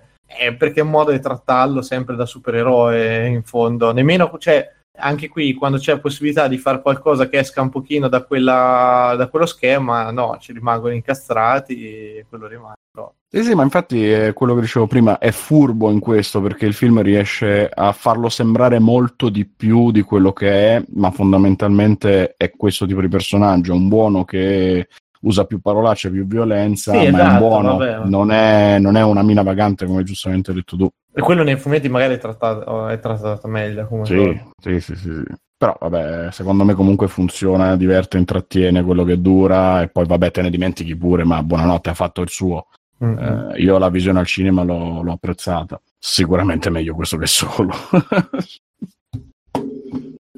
Ok, Mirko, tu c'hai qualcosa? Eh, c'ho sfoghi, aspetta, fatemi sfogare un attimo. Dai! Allora, eh, ce l'ho col GDPR che sti giorni Oh, porco, porco il mondo dalla mattina a sera 48 email eh, per avvisarmi che è cambiata la norma della privacy. Poi è fatto talmente bene sto decreto, sta legge che non c'è manco uno standard quindi uno devi cliccare perché se non le vuoi ricevere più uno devi cliccare se invece vuoi continuare a riceverle cioè ognuno fa come cazzo gli pare, però il top è stato un negozio di DVD da cui l'ultima volta comprai un hentai, ho, ho dovuto anche ricostruire un attimo con chi ho comprato la Blue Girl insieme a un amico mh, nel Ah, che classico. 2003 forse era, 15 anni fa abbondanti e mi ha scritto perché hanno aggiornato i termini delle cose, cioè ma porca la puttana, ma che cazzo ci fate con l'email mia de- da 15 anni? Io mi mangio questi che tengono tutti in segreto. Ehi, teniamo l'email di Mirko perché potrebbe servirci tra 15 anni. Lo scrivevo sul gruppo Telegram. Sto sentito, avete presente la fine di Ritorno al futuro 2? Quando c'è il tizio che fa, io non ci credevamo nemmeno noi che saresti stato qui in quest'ora, quando gli porta la lettera The Doc eh, che aveva scritto nel vecchio West, che tenevano nell'ufficio postale da cent'anni. Per me ormai è così. E guardate che email, tiriamo fuori questo, tipo, sai, quei nomi inventati ovviamente di servizi che non, non so manco se esistono più. E guardate, risposto, non pensavo fosse possibile. Cioè, porca la puttana, ragazzi, che cazzo dirò? Non si capisce Io niente. però ho chiesto e mi hanno detto che comunque è una roba buona sta GDPR. Ma sì, ma esce, secondo me, al solito arriva tutto in una volta, fuori tempo massimo, con una cosa che andavano regolamentate mano a mano, boh, 15 anni fa E anzi, probabilmente. addirittura le- c'è un tweet che non mi ricordo che sito, forse il New York Times, il Post eh, inglese, qualcosa del genere, che per, per adattarsi alla GDPR ha fatto un sito solamente europeo che praticamente senza tutti i codici di tracking e cose dice che si carica in un decimo del tempo e sono tipo 250k invece di 5 megabyte, roba del genere. Perché la, la versione normale, diciamo, ti, ti, ti ciuccia tutti i dati possibili e immaginabili, mentre invece quella adeguata all'Europa. Sì, no. penso, penso semplicemente che ormai sia troppo tardi e quello che ti dovevano ciucciare hanno già ciucciato ormai da, in tutte le maniere possibili, tra cookie, robe. Dai, così, però intanto Google ci insegna che esiste il data mining, che ci sembrano cazzate, ma queste cose valgono milioni di Eh. euro.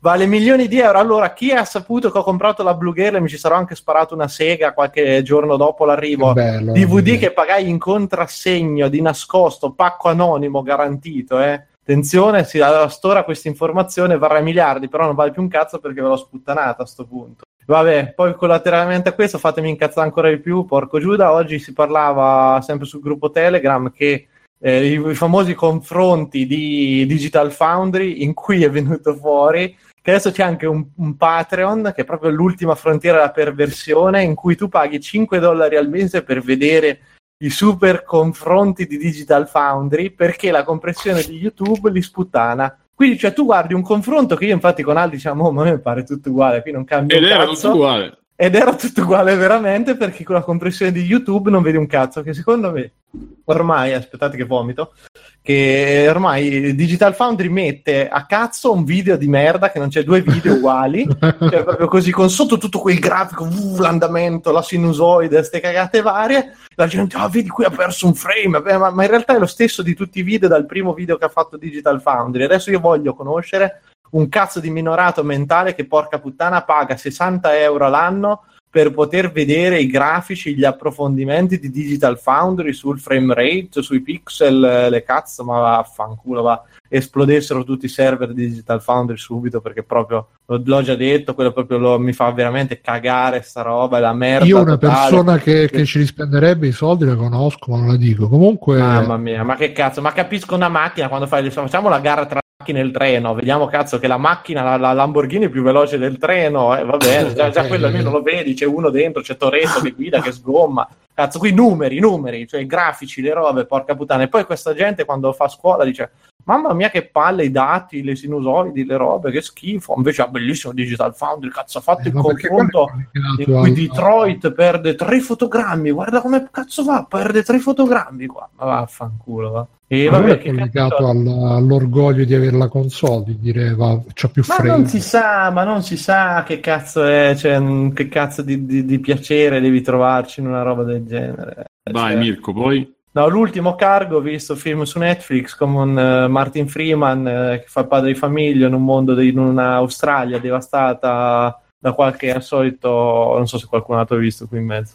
Da s- qualche epidemia non meglio specificata che crea gli zombie. La cosa interessante è che intanto la- l'Australia è forse la prima volta che viene rappresentato in un film del genere, dopo Mad Max, comunque un film fantastico, e sembra molto l'Africa a un certo punto. E niente, quindi succede Succede- sotto Napoli e Africa. E soprattutto praticamente eh, racconta la storia appunto di Martin Freeman, padre di famiglia, che perde la moglie nei primi minuti del film. E da lì in poi c'ha anche lui sta a corsa contro il tempo per trovare qualcuno a cui dare la figlia, colpa. fondamentalmente. No. Il problema è che lui l'ho trovato abbastanza fuori parte, nel senso che c'ha il facciotto un po' allegrotto, non ci sta bene secondo me. Cioè, il confronto diretto che viene da fare è quello con The Road, perché fondamentalmente la storia è identica, tale quale, e eh, solo che Vigo Mortensen aveva proprio un carisma, aveva una, una presenza su schermo che era incredibilmente più forte. E lui è un po' deboluccio, ed è anche deboluccio, tipo gli mancano 8 ore di vita, vabbè facciamoci un pisolino che non si sa mai, è un po'...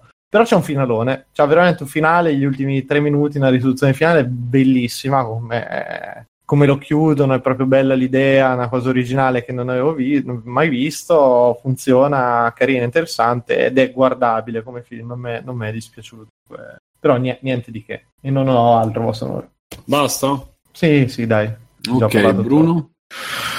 Sì, allora qua in chat mi chiedono di parlare di Total Biscuit. um, Eh, io lo- avevo pensato, però era un clima ilare. Ah, che anche lì c'è stato un merdone, no?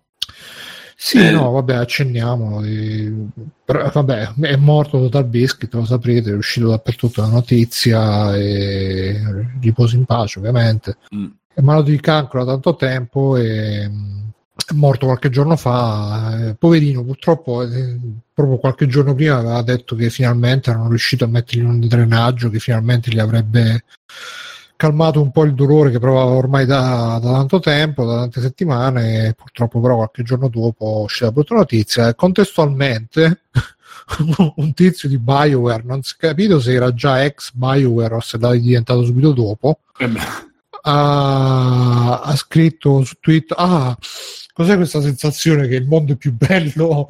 Ah cos'è che, che nove ore fa il mondo è diventato più bello? Sotto ha scritto ah perché è morto Total Biscuit e poi ha scritto mh, ha scritto sotto tutto il eh, panegirico che lui aveva eh, favorito il Gamergate che era andato contro e il- non lo so comunque praticamente il, il punto nodale è che per molte persone pare che lui fosse un super conservatore, super uh, PCista, master race conservatore. A me, onestamente, tutte le volte che l'ho letto mi è sempre sembrato abbastanza neutrale e centrista come posizioni. Non, non si è mai ma schierato. posso dire che a prescindere dalle, dalle posizioni, festeggiare per uno che ha avuto una morte così, più che altro è... Sì, sì, no, è sicuramente un, un gesto di vile. vile, brutto, e- però cioè, conoscendomi, se, vi- se morisse male qualcuno che odio, magari pure magari non eh, un tweet pubblico che poi so che il mio Sì, che Però sei magari- fottuto, però sì, con una battutina, insomma. una battutina la farei Buono. pure io, quindi Ma diciamo che- scusate, ma mh, lui era, io non, non ho mai visto un video suo, era vera, cioè faceva i video di che tipo, quelli che demolivano la roba o, No, No, o erano, ana- o erano lui- analisi? Eh, ok. era più che altro eh, dedicato ecco a te magari Mirko sarebbe stato antipatico perché era uno che faceva i video delle versioni PC dei giochi e stava tipo tre ore sulla scusa delle opzioni No, vedere- vabbè, vedere era più che altro No, però non era quello tipo stile Angry Gamer, quelle No, robe no, lì. no, no, no, no, no. Angry, come cazzo si chiama Angry Joe, quell'altro che... No, no, era molto tranquillo, era molto anche... uh, mh, era tranquillo, però era anche molto a difesa del consumatore. mh, Mm. Per esempio, quando ci fu lo scandalo di Shadow of Mordor che...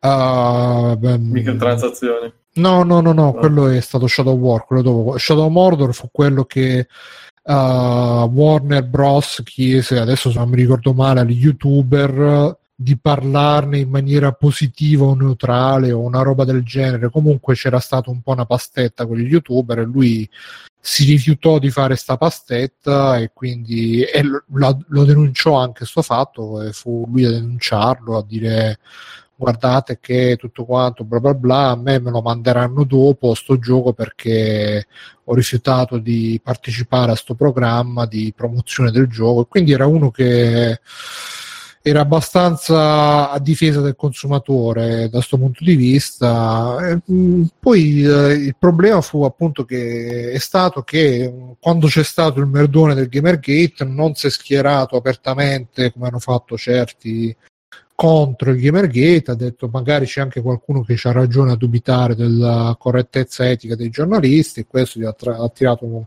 merdoni su merdoni. Poi io non ho mai seguito, magari lui veramente faceva la la faccia buona e poi invece uh, in realtà era favorevole, che ne so, a lapidare la Sarkisian o cose del genere, che pure là ce ne sarebbe da discutere, ma vabbè. E comunque niente, così. E poi questo qui di Bioware è stato licenziato, oppure era già un ex di Bioware. Comunque pare che si sia. Adesso mi ricordo se l'ho sentito da qualche parte, forse, o comunque pare che si sia pronunciato anche proprio il. Um uno dei dirigenti di Bioware dicendo no guardate condoglianze per Dot Biscuit um, ah ecco sta andando proprio adesso il, il video su Twitch insomma si sono distaccati e hanno sottolineato che il tizio non lavora più in Bioware. Poi ripeto non lo so se sì vabbè uh, però mamma mia che palle ragazzi ma eh, comunque. Cioè, okay, sì, ma per me non è manco di cattivo gusto, sti cazzi. O uno alla fine può dire quello che gli pare, come gli pare. È il momento sbagliato, sì, però mamma mia, stiamo pronti a crocifiggere tutti di continuo ogni volta. Mamma. Oddio, eh, questo, questo si è messo proprio. Sì, vabbè, questo si è messo a muso duro perché probabilmente sarà stato. Che cazzo teoria? Sarà vero, non sarà vero? Cioè,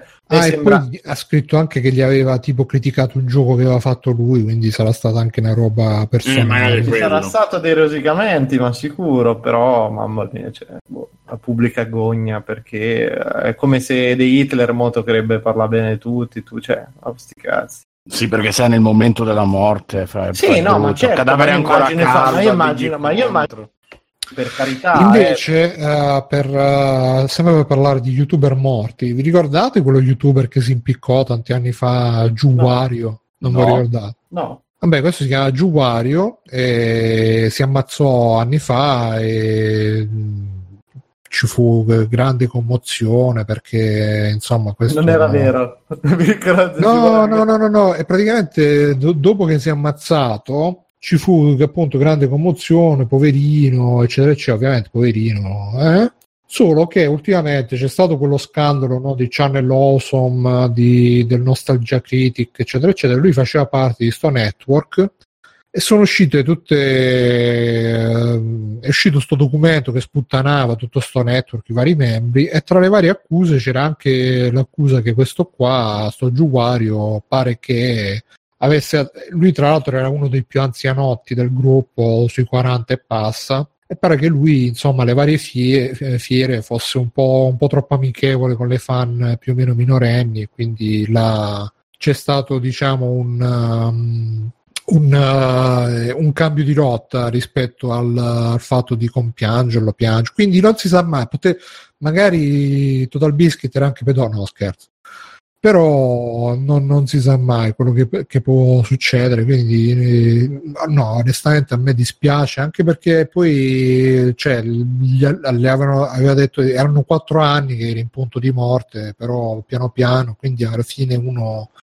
pensava che non sarebbe mai successo e poi è successo sì, proprio no, adesso che... Però si può accettare il fatto che non a tutti dispiaccia la morte di qualcuno. No, certo, si può accettare il fatto, il però, però, un po' di eh, decoro. Per, la soff- per, la morte, poi alla fine quello sono concetti personali, però per la sofferenza che ci ha avuto, ma che... Ma per carità, ma io infatti non ti sto dicendo che ha meritato di soffrire, eh? non ho detto questo, sia chiaro. No, quello sto dicendo, sei contento che è morto e, e lo dici e dopo nove ore fa ha, ha, smesso di soffrire e di soffrire male E quindi che motivo c'è di... Capito? Sì, almeno, Dire? almeno Poi- aspetta Sì, un sì, ma io, di- no, ma pure no, io, dire- io no- pure oh, dire- raga, io non lo sto difendendo, sia chiaro, eh, cioè, però secondo me a un certo punto ci sta. Cioè, io sono sicuro che quando creperò parecchi diranno: Ah, meno male che sei levato dai coglioni. E- oppure qualcuno potrebbe anche dire: Oh, sono contento che è tribolato.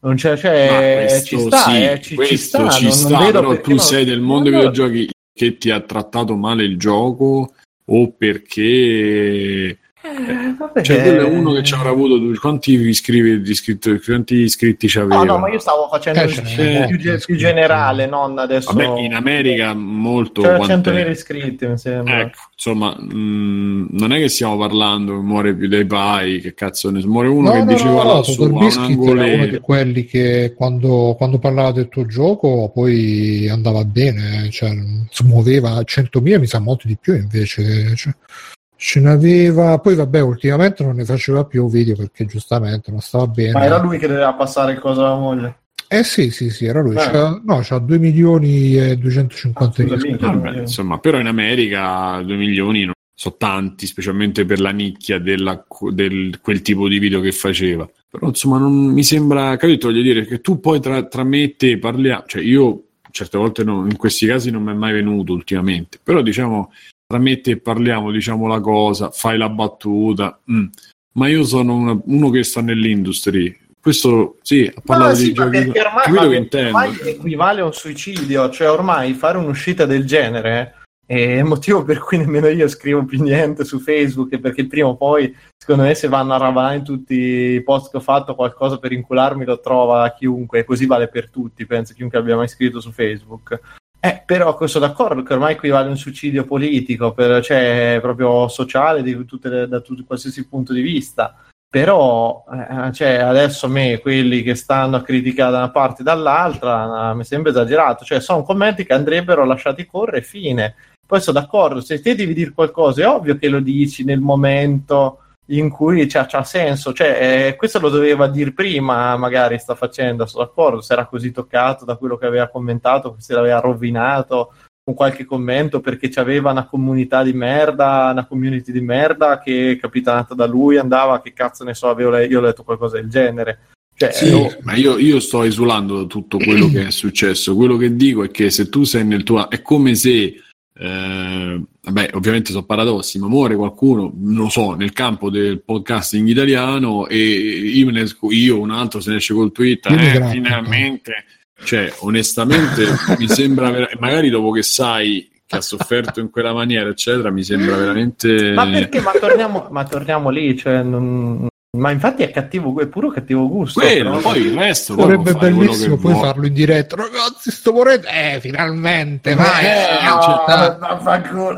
Hai capito? Cioè, non ha veramente nessun tipo di. Poi sì, se- che, che ci sia, ci, deb- ci debba, che, che- che uno tu- tuteli anche il fatto che ci sia la libertà di fare una puttana del genere, ci può anche stare.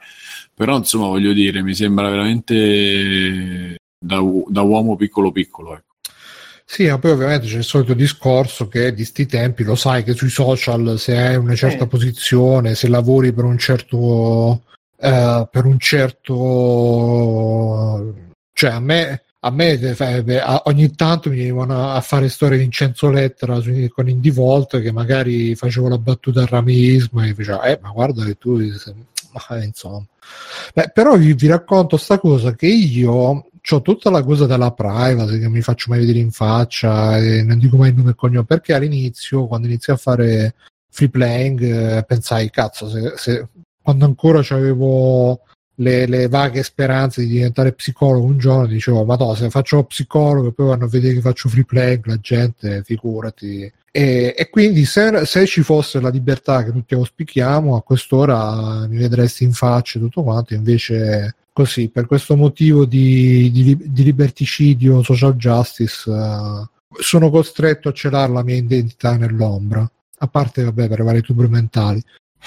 E comunque, vabbè, a parte sto discorso, io volevo segnalare che ho visto mh, su Netflix Albier X scrive ognuno si assume la responsabilità di quello che dice e o scrive quando decide di condividere con gli altri sta la moralità in mancanza di questa l'intelligenza delle persone a comportarsi in casi Eh, come sì. questi Ah, Neronzio che interessante, fa voto alle ricerche, facevo anche noi. No, comunque dicevo, volevo eh, segnalare che mi sono visto a, ve- mi sono visto a vedere. Sono messo a vedere su Netflix uh, Dark, la, la serie uh-huh. lo Stranger Things tedesco, e... però vabbè, manca ancora un po' per finire di vedere, quindi vaffanculo. Però mentre vedevo quello che veramente mi stava venendo il sonno, il malessere, il male di vivere, ho detto dai proviamo a vedere Agretsuko che ne ho sentito parlare di sfuggita su NG Plus Italia che è un anime sempre su Netflix ed è bellissimo consiglio, consiglio a tutti quanti praticamente sono eh, d'accordo, sono, sono, a metà serie, sono a metà serie, sono d'accordo. È bellissimo. Ma è. Sanrio è lo stesso di, di Hello Kitty, sì, sì, sì. E praticamente questo cartone animato fatto da, appunto dalla stessa casa di Hello Kitty, solo che la protagonista è questa panda rossa, che sono quei panda piccolini che sembrano più procioni che panda, eh, onestamente che eh, è una, un'impiegata d'ufficio, una office lady, come si dice in Giappone, che ha il capo stronzo che è un maiale, che è bellissimo tra l'altro, e le colleghe con, eh, con cui si confida, tutto quanto, insomma, ha tutte le frustrazioni della, della, dell'impiegata d'ufficio giapponese, anche la collega mucca che è super pettegola, ci sono le due strafighe che una è una gorilla e l'altra è un uccello, non so, un pavone, che camminano tutte tipo supermodelle.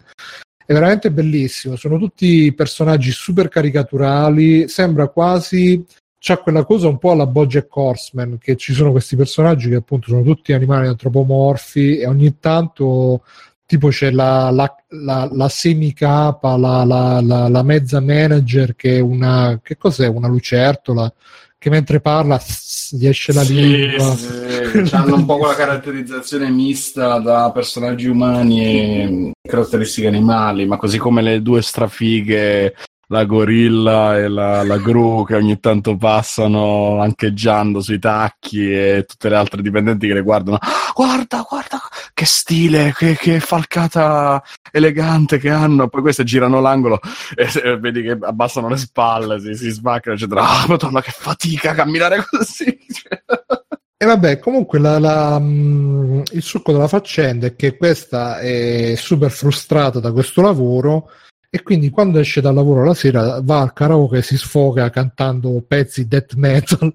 E quindi è bellissimo perché ogni puntata si vede che lei proprio si gonfia, si gonfia, si gonfia, si gonfia e poi a un certo punto si vede al karaoke, fa proprio si, si ferma un attimo, wow, iniziano quei pezzi proprio di growl super eh, ve lo consiglio perché fa veramente pisciare dalle risate è fatto bene sono episodi brevi di 15 minuti ciascuno ce ne sono 10 in tutto quindi in due ore e mezza li vedete tutti. È, è veramente veramente bello e, e tra l'altro nelle ultime puntate anche ah è vero Pancadì la pettegola è un ippopotamo non è una non è una mucca e è bellissimo pure quello cioè sono veramente personaggi uno meglio dell'altro. E animato bene anche se caricaturale è veramente animato benissimo. Il maiale boss ripeto è, è bellissimo come personaggio è forse il secondo personaggio più bello di tutta la serie e, e, mm, nonostante sia molto a sketch comunque c'è una continuity c'è una trama orizzontale da un episodio all'altro. E tra l'altro negli ultimi episodi diventa anche abbastanza commedia un po' marognola ma anche no perché comunque fa ridere veramente un sacco. A Grezzuko su Netflix che tra l'altro su Netflix è una serie originale Netflix però ho visto che esiste anche una prima di, fa- di, di uscire questa serie esistevano 100 episodi da un minuto l'uno però in Giappone le serie originali Netflix sono che c'è scritto all'inizio serie originale Netflix poi in... eh sì molte eh. volte è così però in questo caso in realtà è una specie di continuo perché erano questi 100 episodi da un minuto l'uno e poi hanno fatto questo continuo dove invece sono 10 episodi da 15 minuti l'uno. Vabbè poi? E... sì molto, moltissimo bellissimo e Steam Link mi hanno chiesto com'è è, è meglio Moonlight ragazzi se avete Moonlight uh, se avete Nvidia usate quello perché Steam Link uh, va e non va scatta un pochino invece Moonlight più figo. Vuoi ma non vuoi vuoi ma non vuoi. Poi mi è arrivato il joypad nuovo magari ne parlo un'altra volta. Bene. E, e io vi chiudo con le prime due ore se vi, va, se vi può andare, ma è uguale pure se non vi va. È arrivato Detroit eh, in tempo record, tra l'altro, non so, sono impazziti questi di Amazon, quello si è proprio cagato sui calcagni probabilmente per, per eh, farmelo avere. Ehm, ho fatto le prime due ore. L'inizio è stato, cioè, iniziare è stato traumatico perché era la demo, era lo stesso. Ah, Cioè, inizia proprio così e, e volevo morire. Ma tu hai iniziato? No, non l'ho preso. Non ho manco giocato alla quindi aspetterò. Ok, la prima parte del gioco è la demo e volevo morire perché veramente già l'avevo giocata due volte e non ce la potevo fare. po'. Superata la demo inizi, inizia diciamo la ciccia e eh, per quanto avessi detto che non mi piaceva più, eh, non- per fortuna non mi sembra non ti dia la possibilità di rigiocare quel capitolo. Mi sembra, lo dico perché non ho neanche voluto guardare, ma dalle opzioni che dà quando finisci quel- il pezzo di storia, non- il capitolo non te lo fa, mi sembra non ti permetta di rigiocare. Comunque, la struttura è esattamente quella della demo, nel senso tu fai l'episodio e poi l'episodio viene diviso in eh, alcune azioni che puoi fare eh, che sono eh, diverse, cioè tu facendo, ecco come lo posso spiegare, vabbè diciamo per far andare avanti la trama puoi fare delle cose, ma poi che ne so, c'hai due o tre opportunità eh, diverse. eh, che non cambiano comunque l'esito, però tu puoi decidere, che ne so, di bere dell'acqua oppure di bere dell'olio, non lo so, o di guardare la finestra. Cioè, tutte e tre portano, fanno una cosa, portano lo stesso finale, ma han- danno una sfumatura diversa a quello che poi è eh, il finale nell'eventuale nel dialogo o nella, nella cosa che fai. Ehm, che vi devo dire? Eh, Dentro, a livello di, di gameplay di gioco, dentro c'è tutto quello che ha fatto questi anni, pesantemente Rain. Credo che la cosa che lui, eh, a cui lui è più, è più legato, forse. Però in tutto quello che i controlli c'è tanto, secondo me c'è anche, no tanto, c'è abbastanza di Fahrenheit pure. Ehm, però la struttura è la classica struttura di Cage, addirittura anche delle situazioni, non so, lui è ossessionato dall'apparecchiare e dallo sparecchiare, non lo so che problemi ha, però ritorna questa dimensione casalinga che secondo me quelle sono quelle azioni che servono per l'immedesimazione. Perché Ma- sono quelle robe che uno fa talmente tanto dentro casa, vedi fa che, che ti immedesima subito, Sì, sì. butta dentro la situazione. Sì, Quello, però- Ci sarà, immagino, lavarsi i denti o aprire... No, no. no. No, no, no, perché comunque come... Vabbè, Ah, perché gli si vede... androidi hanno i denti di plastica. Esatto, no, ma si vede in, si vede in trailer, si sa eh, che hanno messo Cara, no? che è questo Sì. androide che fa la, la ragazza alla pari praticamente, e quindi tu devi sistemare casa di questo bifolco. Mhm. Per cui per farti entrare un po' nel personaggio ti fa fare questa cosa. Il personaggio del, dell'androide negoziatore è esattamente il detective di Heavy Rain, proprio Sì. esattamente.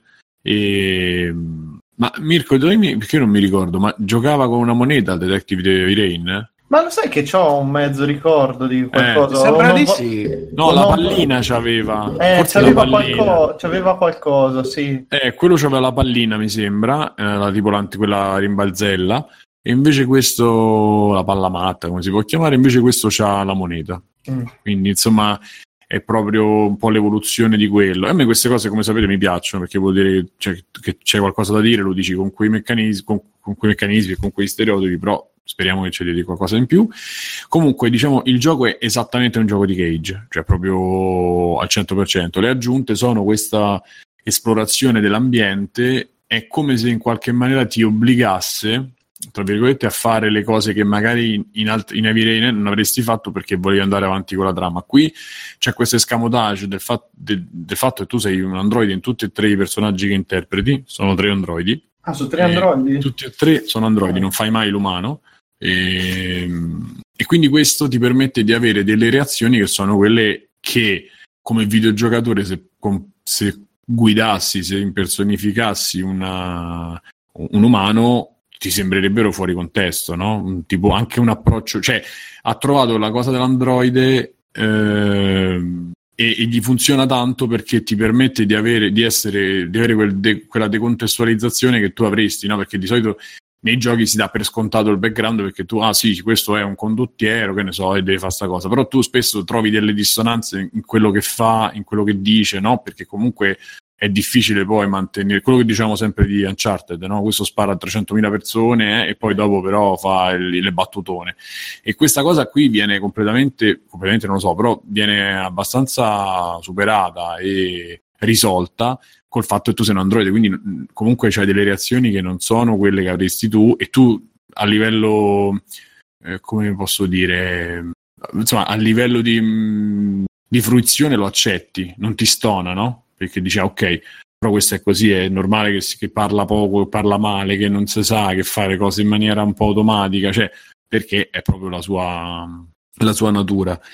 Ehm, quindi è meno estraniante degli altri. Però eh, manca, diciamo, vediamo poi, manca la parte umana quindi manca, cioè, praticamente Già questo ti mette, almeno a me, da giocatore mi ha messo già un po' in difficoltà, però piacevole, nel senso sono stato col- piacevolmente colpito dal fatto che tu poi alla fine come reagisci? Reagisci da androide, quindi devi finire la missione, reagisci da umano o reagisci da umano che prende coscienza, cioè questa cosa è molto, per adesso è molto interessante, intrigante, poi non so come, come andare avanti, ma la cosa che mi ha colpito di più e ne si vede proprio nei primi minuti, poi tocca vedere se è una roba all'acqua di rose, so, è, è una, anzi sono due.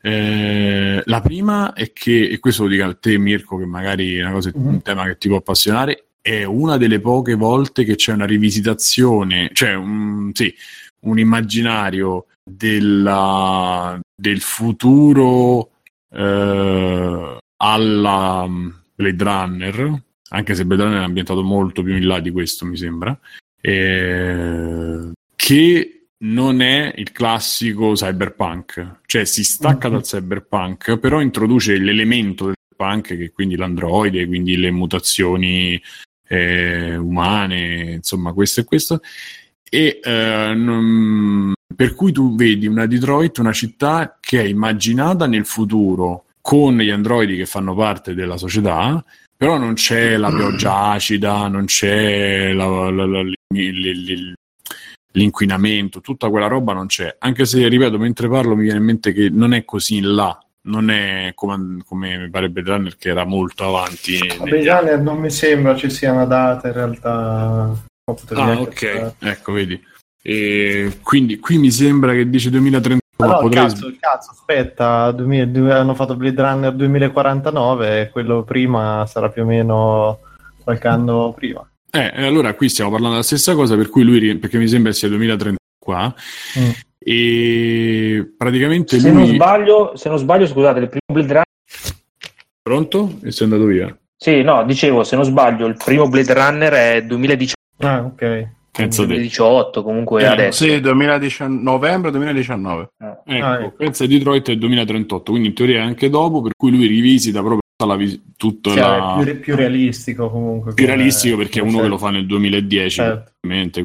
però c'è questa fase in cui ancora l'umanità ha da dire, in cui le città sono piene di mezzi elettrici, cioè, è, è come immaginarsi un futuro abbastanza prossimo per cui è credibile, però ti fa vedere le meraviglie che ci potranno essere sì, grazie vabbè, poi, poi, Detroit, che è tipo la città più brutta di tutta sì, beh, infatti, c'ha, infatti, c'ha, un senso il fatto che è ambientato a Detroit. Sì, perché, sì, perché eh, Detroit è una delle, delle città, e, e io penso sia tutto tra, trasposi, trasposto, no? è una delle città che ha avuto più problemi a livello di operai, però si parla del 2000, del 90, con eh, anche è famoso il documentario che fece i film che fa il docufilm che fa Moore. Il primo fu Annie e Me mi pare si chiama. No Roger e Me mi pare. Che è ambientato proprio a Detroit nella crisi della, del motore eccetera. Quindi praticamente prende un po' quella, quella roba lì. Anche la crisi eh, economica del 2008 a Detroit si è sentita di più. Una di quelle città che è sempre stata molto colpita da questa da questi, Ma che se non sbaglio problematiche una, sì, delle città americane proprio che ha subito delle crisi grossissime. Cioè... Sì, sì, sì, sì, perché comunque è molto legata poi al mercato dell'automobile molto... ed è molto, per certi versi, ha tassi di, di, povertà grossi. Infatti c'è, si vede pesantemente perché c'è eh, il centro, la City, che è bellissima. Poi quando vai a casa del disperato che sta lì, che si vede nel papà della bambina che viene maltrattata nel trailer, vai nella Detroit che conosciamo noi, quindi la casa vecchia, però dentro c'è il- so, l'aspirapolvere che, che aspira da solo e ci sta la- il- l'androide che è la novità assoluta di quel momento e di questa società Cyberlink, non mi ricordo come si chiama, che ha eh, creato androidi per qualsiasi cosa. per- Cyberlink che è anche quella che ha fatto Power Woody, se non mi sbaglio. Esatto, non mi ricordo come si chiama Cyber. che oltre gli androidi è partito da Power Woody. dalle, web, dalle webcam da 10 euro. e- Sì, non lo so, non mi ricordo. vabbè. Vediamo se c'è il. No, Ah, dai, dai, dai, non è fondamentale. E quindi mh, dicevo, la, cosa la prima cosa che mi ha colpito è stata questa, cioè comunque un immaginario del genere devi... Cioè, riesci a, a dirti, a narrarti qualche cosa solo stando in mezzo alla piazza e a un certo punto tu devi fare un... inizi in un giardino e devi andare dal giardino, devi andare in questa via dove c'è un negozio e devi ritirare un pacco che devi portare al, al padrone di casa, perché tu sei lo schiavo di questo qui, tra virgolette negro, tra l'altro, però vabbè. Mm. E ehm, quando fai quella- quel passaggio, già se tu ti metti in fermo in mezzo alla piazza e vedi quello che succede, già ti ha comunicato tutto tramite quello che sta succedendo e tramite l'ambientazione. Quindi, secondo me, è potentissima questa cosa. Dopodiché, eh, non so se appunto lui ha sculato perché il momento è quello che è, mh, perché se ne parla tanto. E si parla del fatto che gli androidi tolgono il lavoro alle persone, quindi ci sono i manifestanti. Praticamente è molto si applica un po' a, a tante tematiche perché c'è il diverso, chiaramente, cioè l'Android viene visto come, di- come diverso, c'è chi lo apprezza e chi capisce che è un arricchimento per determinate situazioni, per esempio c'è un vecchio che è inabile, sta su sedia a rotelle, eccetera, e avere una persona, un Android così dentro casa praticamente lo salva, oppure c'è quello che appunto sta male, ma si prende l'Android che gli pulisce casa e gli sta con la ragazzina, insomma si vedono poi le sfumature del fatto quan- di quanto un diverso può essere eh, pericoloso o no. E questo viene applicato a tutto, quindi praticamente tutto quello che hanno vissuto i neri, tutto quello che hanno vissuto i poveri, tutto quello che vivono i poveri, insomma, che vivono anche i neri per certi versi, viene riversato in una chiave completamente nuova. Quindi, mh, e già dall'inizio ti accorgi, cioè la vivi a parte perché a un certo punto c'è sta proprio un- una minaccia fisica, ma comunque si vede come vengono trattate queste persone dagli umani, perché comunque gli umani l'hanno, è una presenza che hanno già eh, digerito e elaborato, quindi capiscono che l'androide non è umano, per cui si prendono delle libertà verso questi androidi che insomma già prendersela con, cioè, per quanto sia, comunque è- è- con un umano sarebbe peggio, tra virgolette, con gli, androidi si fanno un po' meno scrupoli a prendersele perché comunque sono, per ora, sono innocui, poi non lo so che succede. Ma comunque que- da qualche dialogo viene fuori una profondità che non so se ce la vedo solo io oppure se effettivamente mh, mostra una, una maturità eh, da parte del team o semplicemente ha, chiamato qualcuno che sapeva scrivere, cosa che potrebbe essere,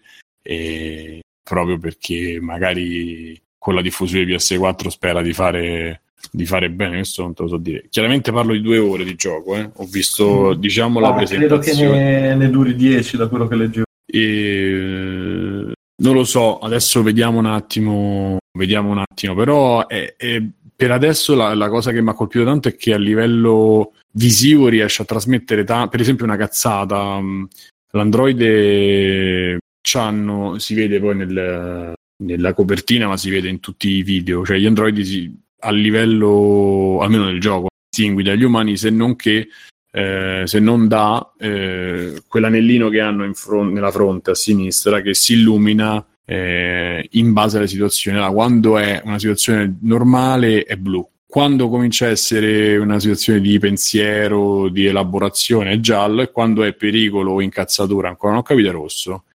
E solo con questa cosa lui riesce a darti mm, un'idea su quello che sta provando Android mentre succede la cosa e eh, lo fa fatto bene. E ci sono dei momenti dove eh, è suggestivo, non so come dire, insomma, è, eh, colpisce, come posso dire, non, comunica molto più di quello che non comunicherebbe se fosse solo umano, non lo so. Ehm, quindi, ripeto, ho fatto, sì, sarò, sarò arrivato un paio d'ore, un'ora e 40, una cosa del genere. Per adesso devo cambiare un po', devo cambiare un po' atteggiamento mh, perché non ero tanto sicuro quando ho giocato la demo. Adesso devo dire che potrebbe esserci la svolta. Poi partiamo dal presupposto che io sono fan, comunque sono fan di Cage e di quel tipo di giochi perché a me piacciono, piacciono molto. Problema, gli unici problemi, poi se mi avete fatto domande, fatemi, gli unici problemi che ho riscontrato sono la traduzione con un altro con l'apostrofo oppure... Eh, Ah, scusa, non è doppiato? Sì, però c'è il sottotitolo. E io l'ho lasciato perché Mhm. magari se c'è un po' di- perché c'è sempre quei problemi del volume che ogni tanto la musica è un po' più alta, però questo è perché semmai sono pensati per il 5.1 e No, quindi no, ma li gioco anch'io, eh, ormai quasi tutto li gioco con i sottotitoli attivati, quindi...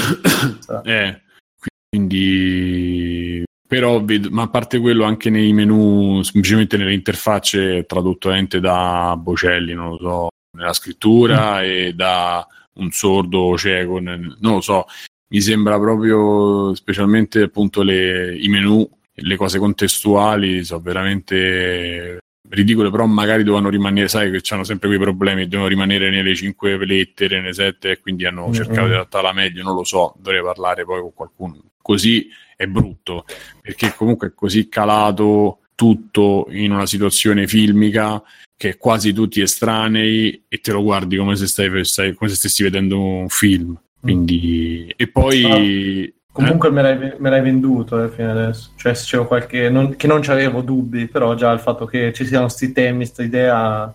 Mi, Beh, sembra, guarda- mi, sembra interessante. Mi sì, unisco basta perché anch'io sono molto confuso e molto poco fiducioso dopo Beyond, però se c'è quel buono delle scelte dei, dei rami che si vedeva in Heavy Rain mi, mi prende anche a me. Io adesso devo vedere se, perché ho visto la leggenda e ci sono delle scelte che sono svolte, le chiama, ne chiama svolte, sono in giallo. Per adesso mi pare che non mi sono mai capitate. Voglio vedere se questa cosa poi c'è e cosa poi, quanta, quanto svolta.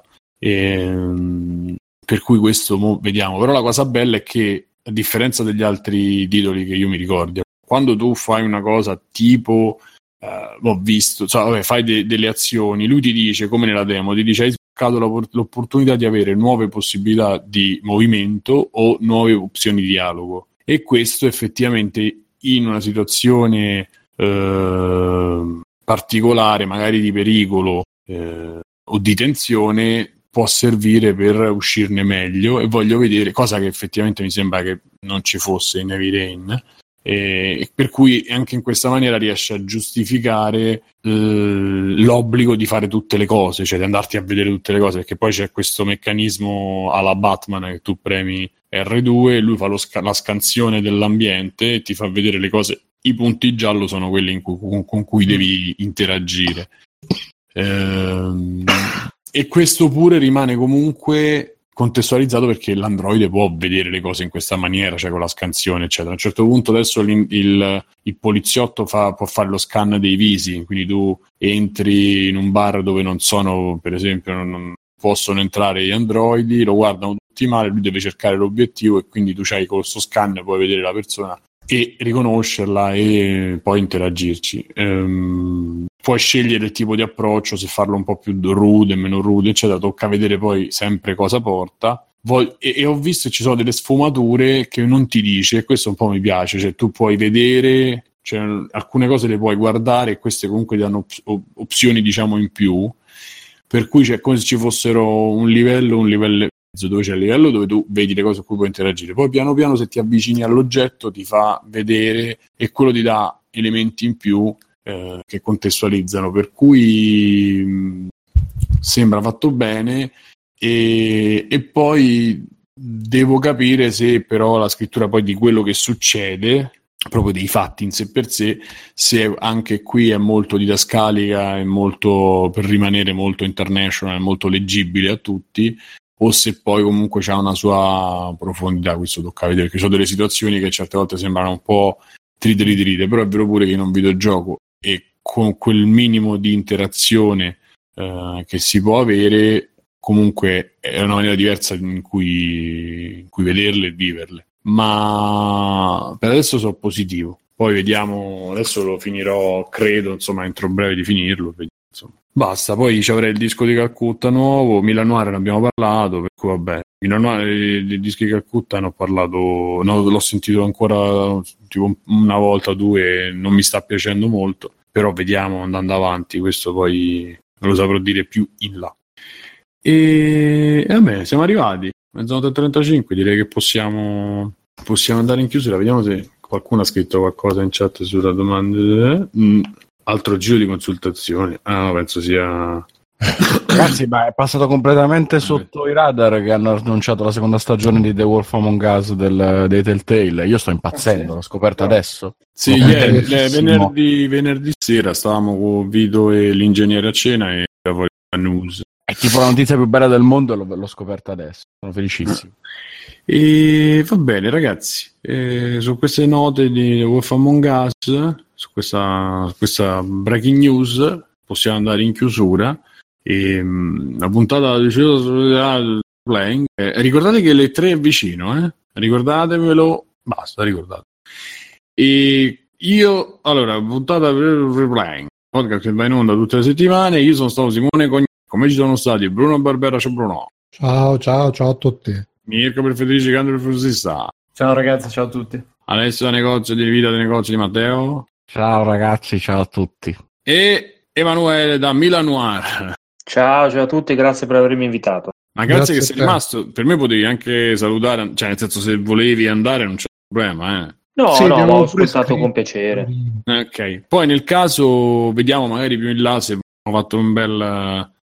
già ne abbiamo parlato, però vediamo se ci sarà occasione magari di andare poi nel merito delle missioni, delle cose, insomma, al Certo. gioco uscito. E, Quando- e poi ricordati di noi quando sarai ricco Ah beh, certo, certo, quando avrò il mio Ah, bel l- loft eh, in centro. Sì, Esatto. eh, quando volete partecipare, Quando volete? quando volete invitarmi un'altra No, volta. ok, sì, sì. partecipo Magari facciamo una cosa pure con gli altri due, che ne so, vediamo. Sì, insomma. perché Una no? cosa a tre. Dai, dai, una cosa a tre. Va bene, ringraziamo Backsoft per la diretta come al solito, che è Grazie, sempre Beck. molto bravo, bravo, diretta bravo. Tutta la chat, ragazzi, grazie che ci siete, che ci siete sempre. Ricordatevi che c'è le tre, lo ripeto.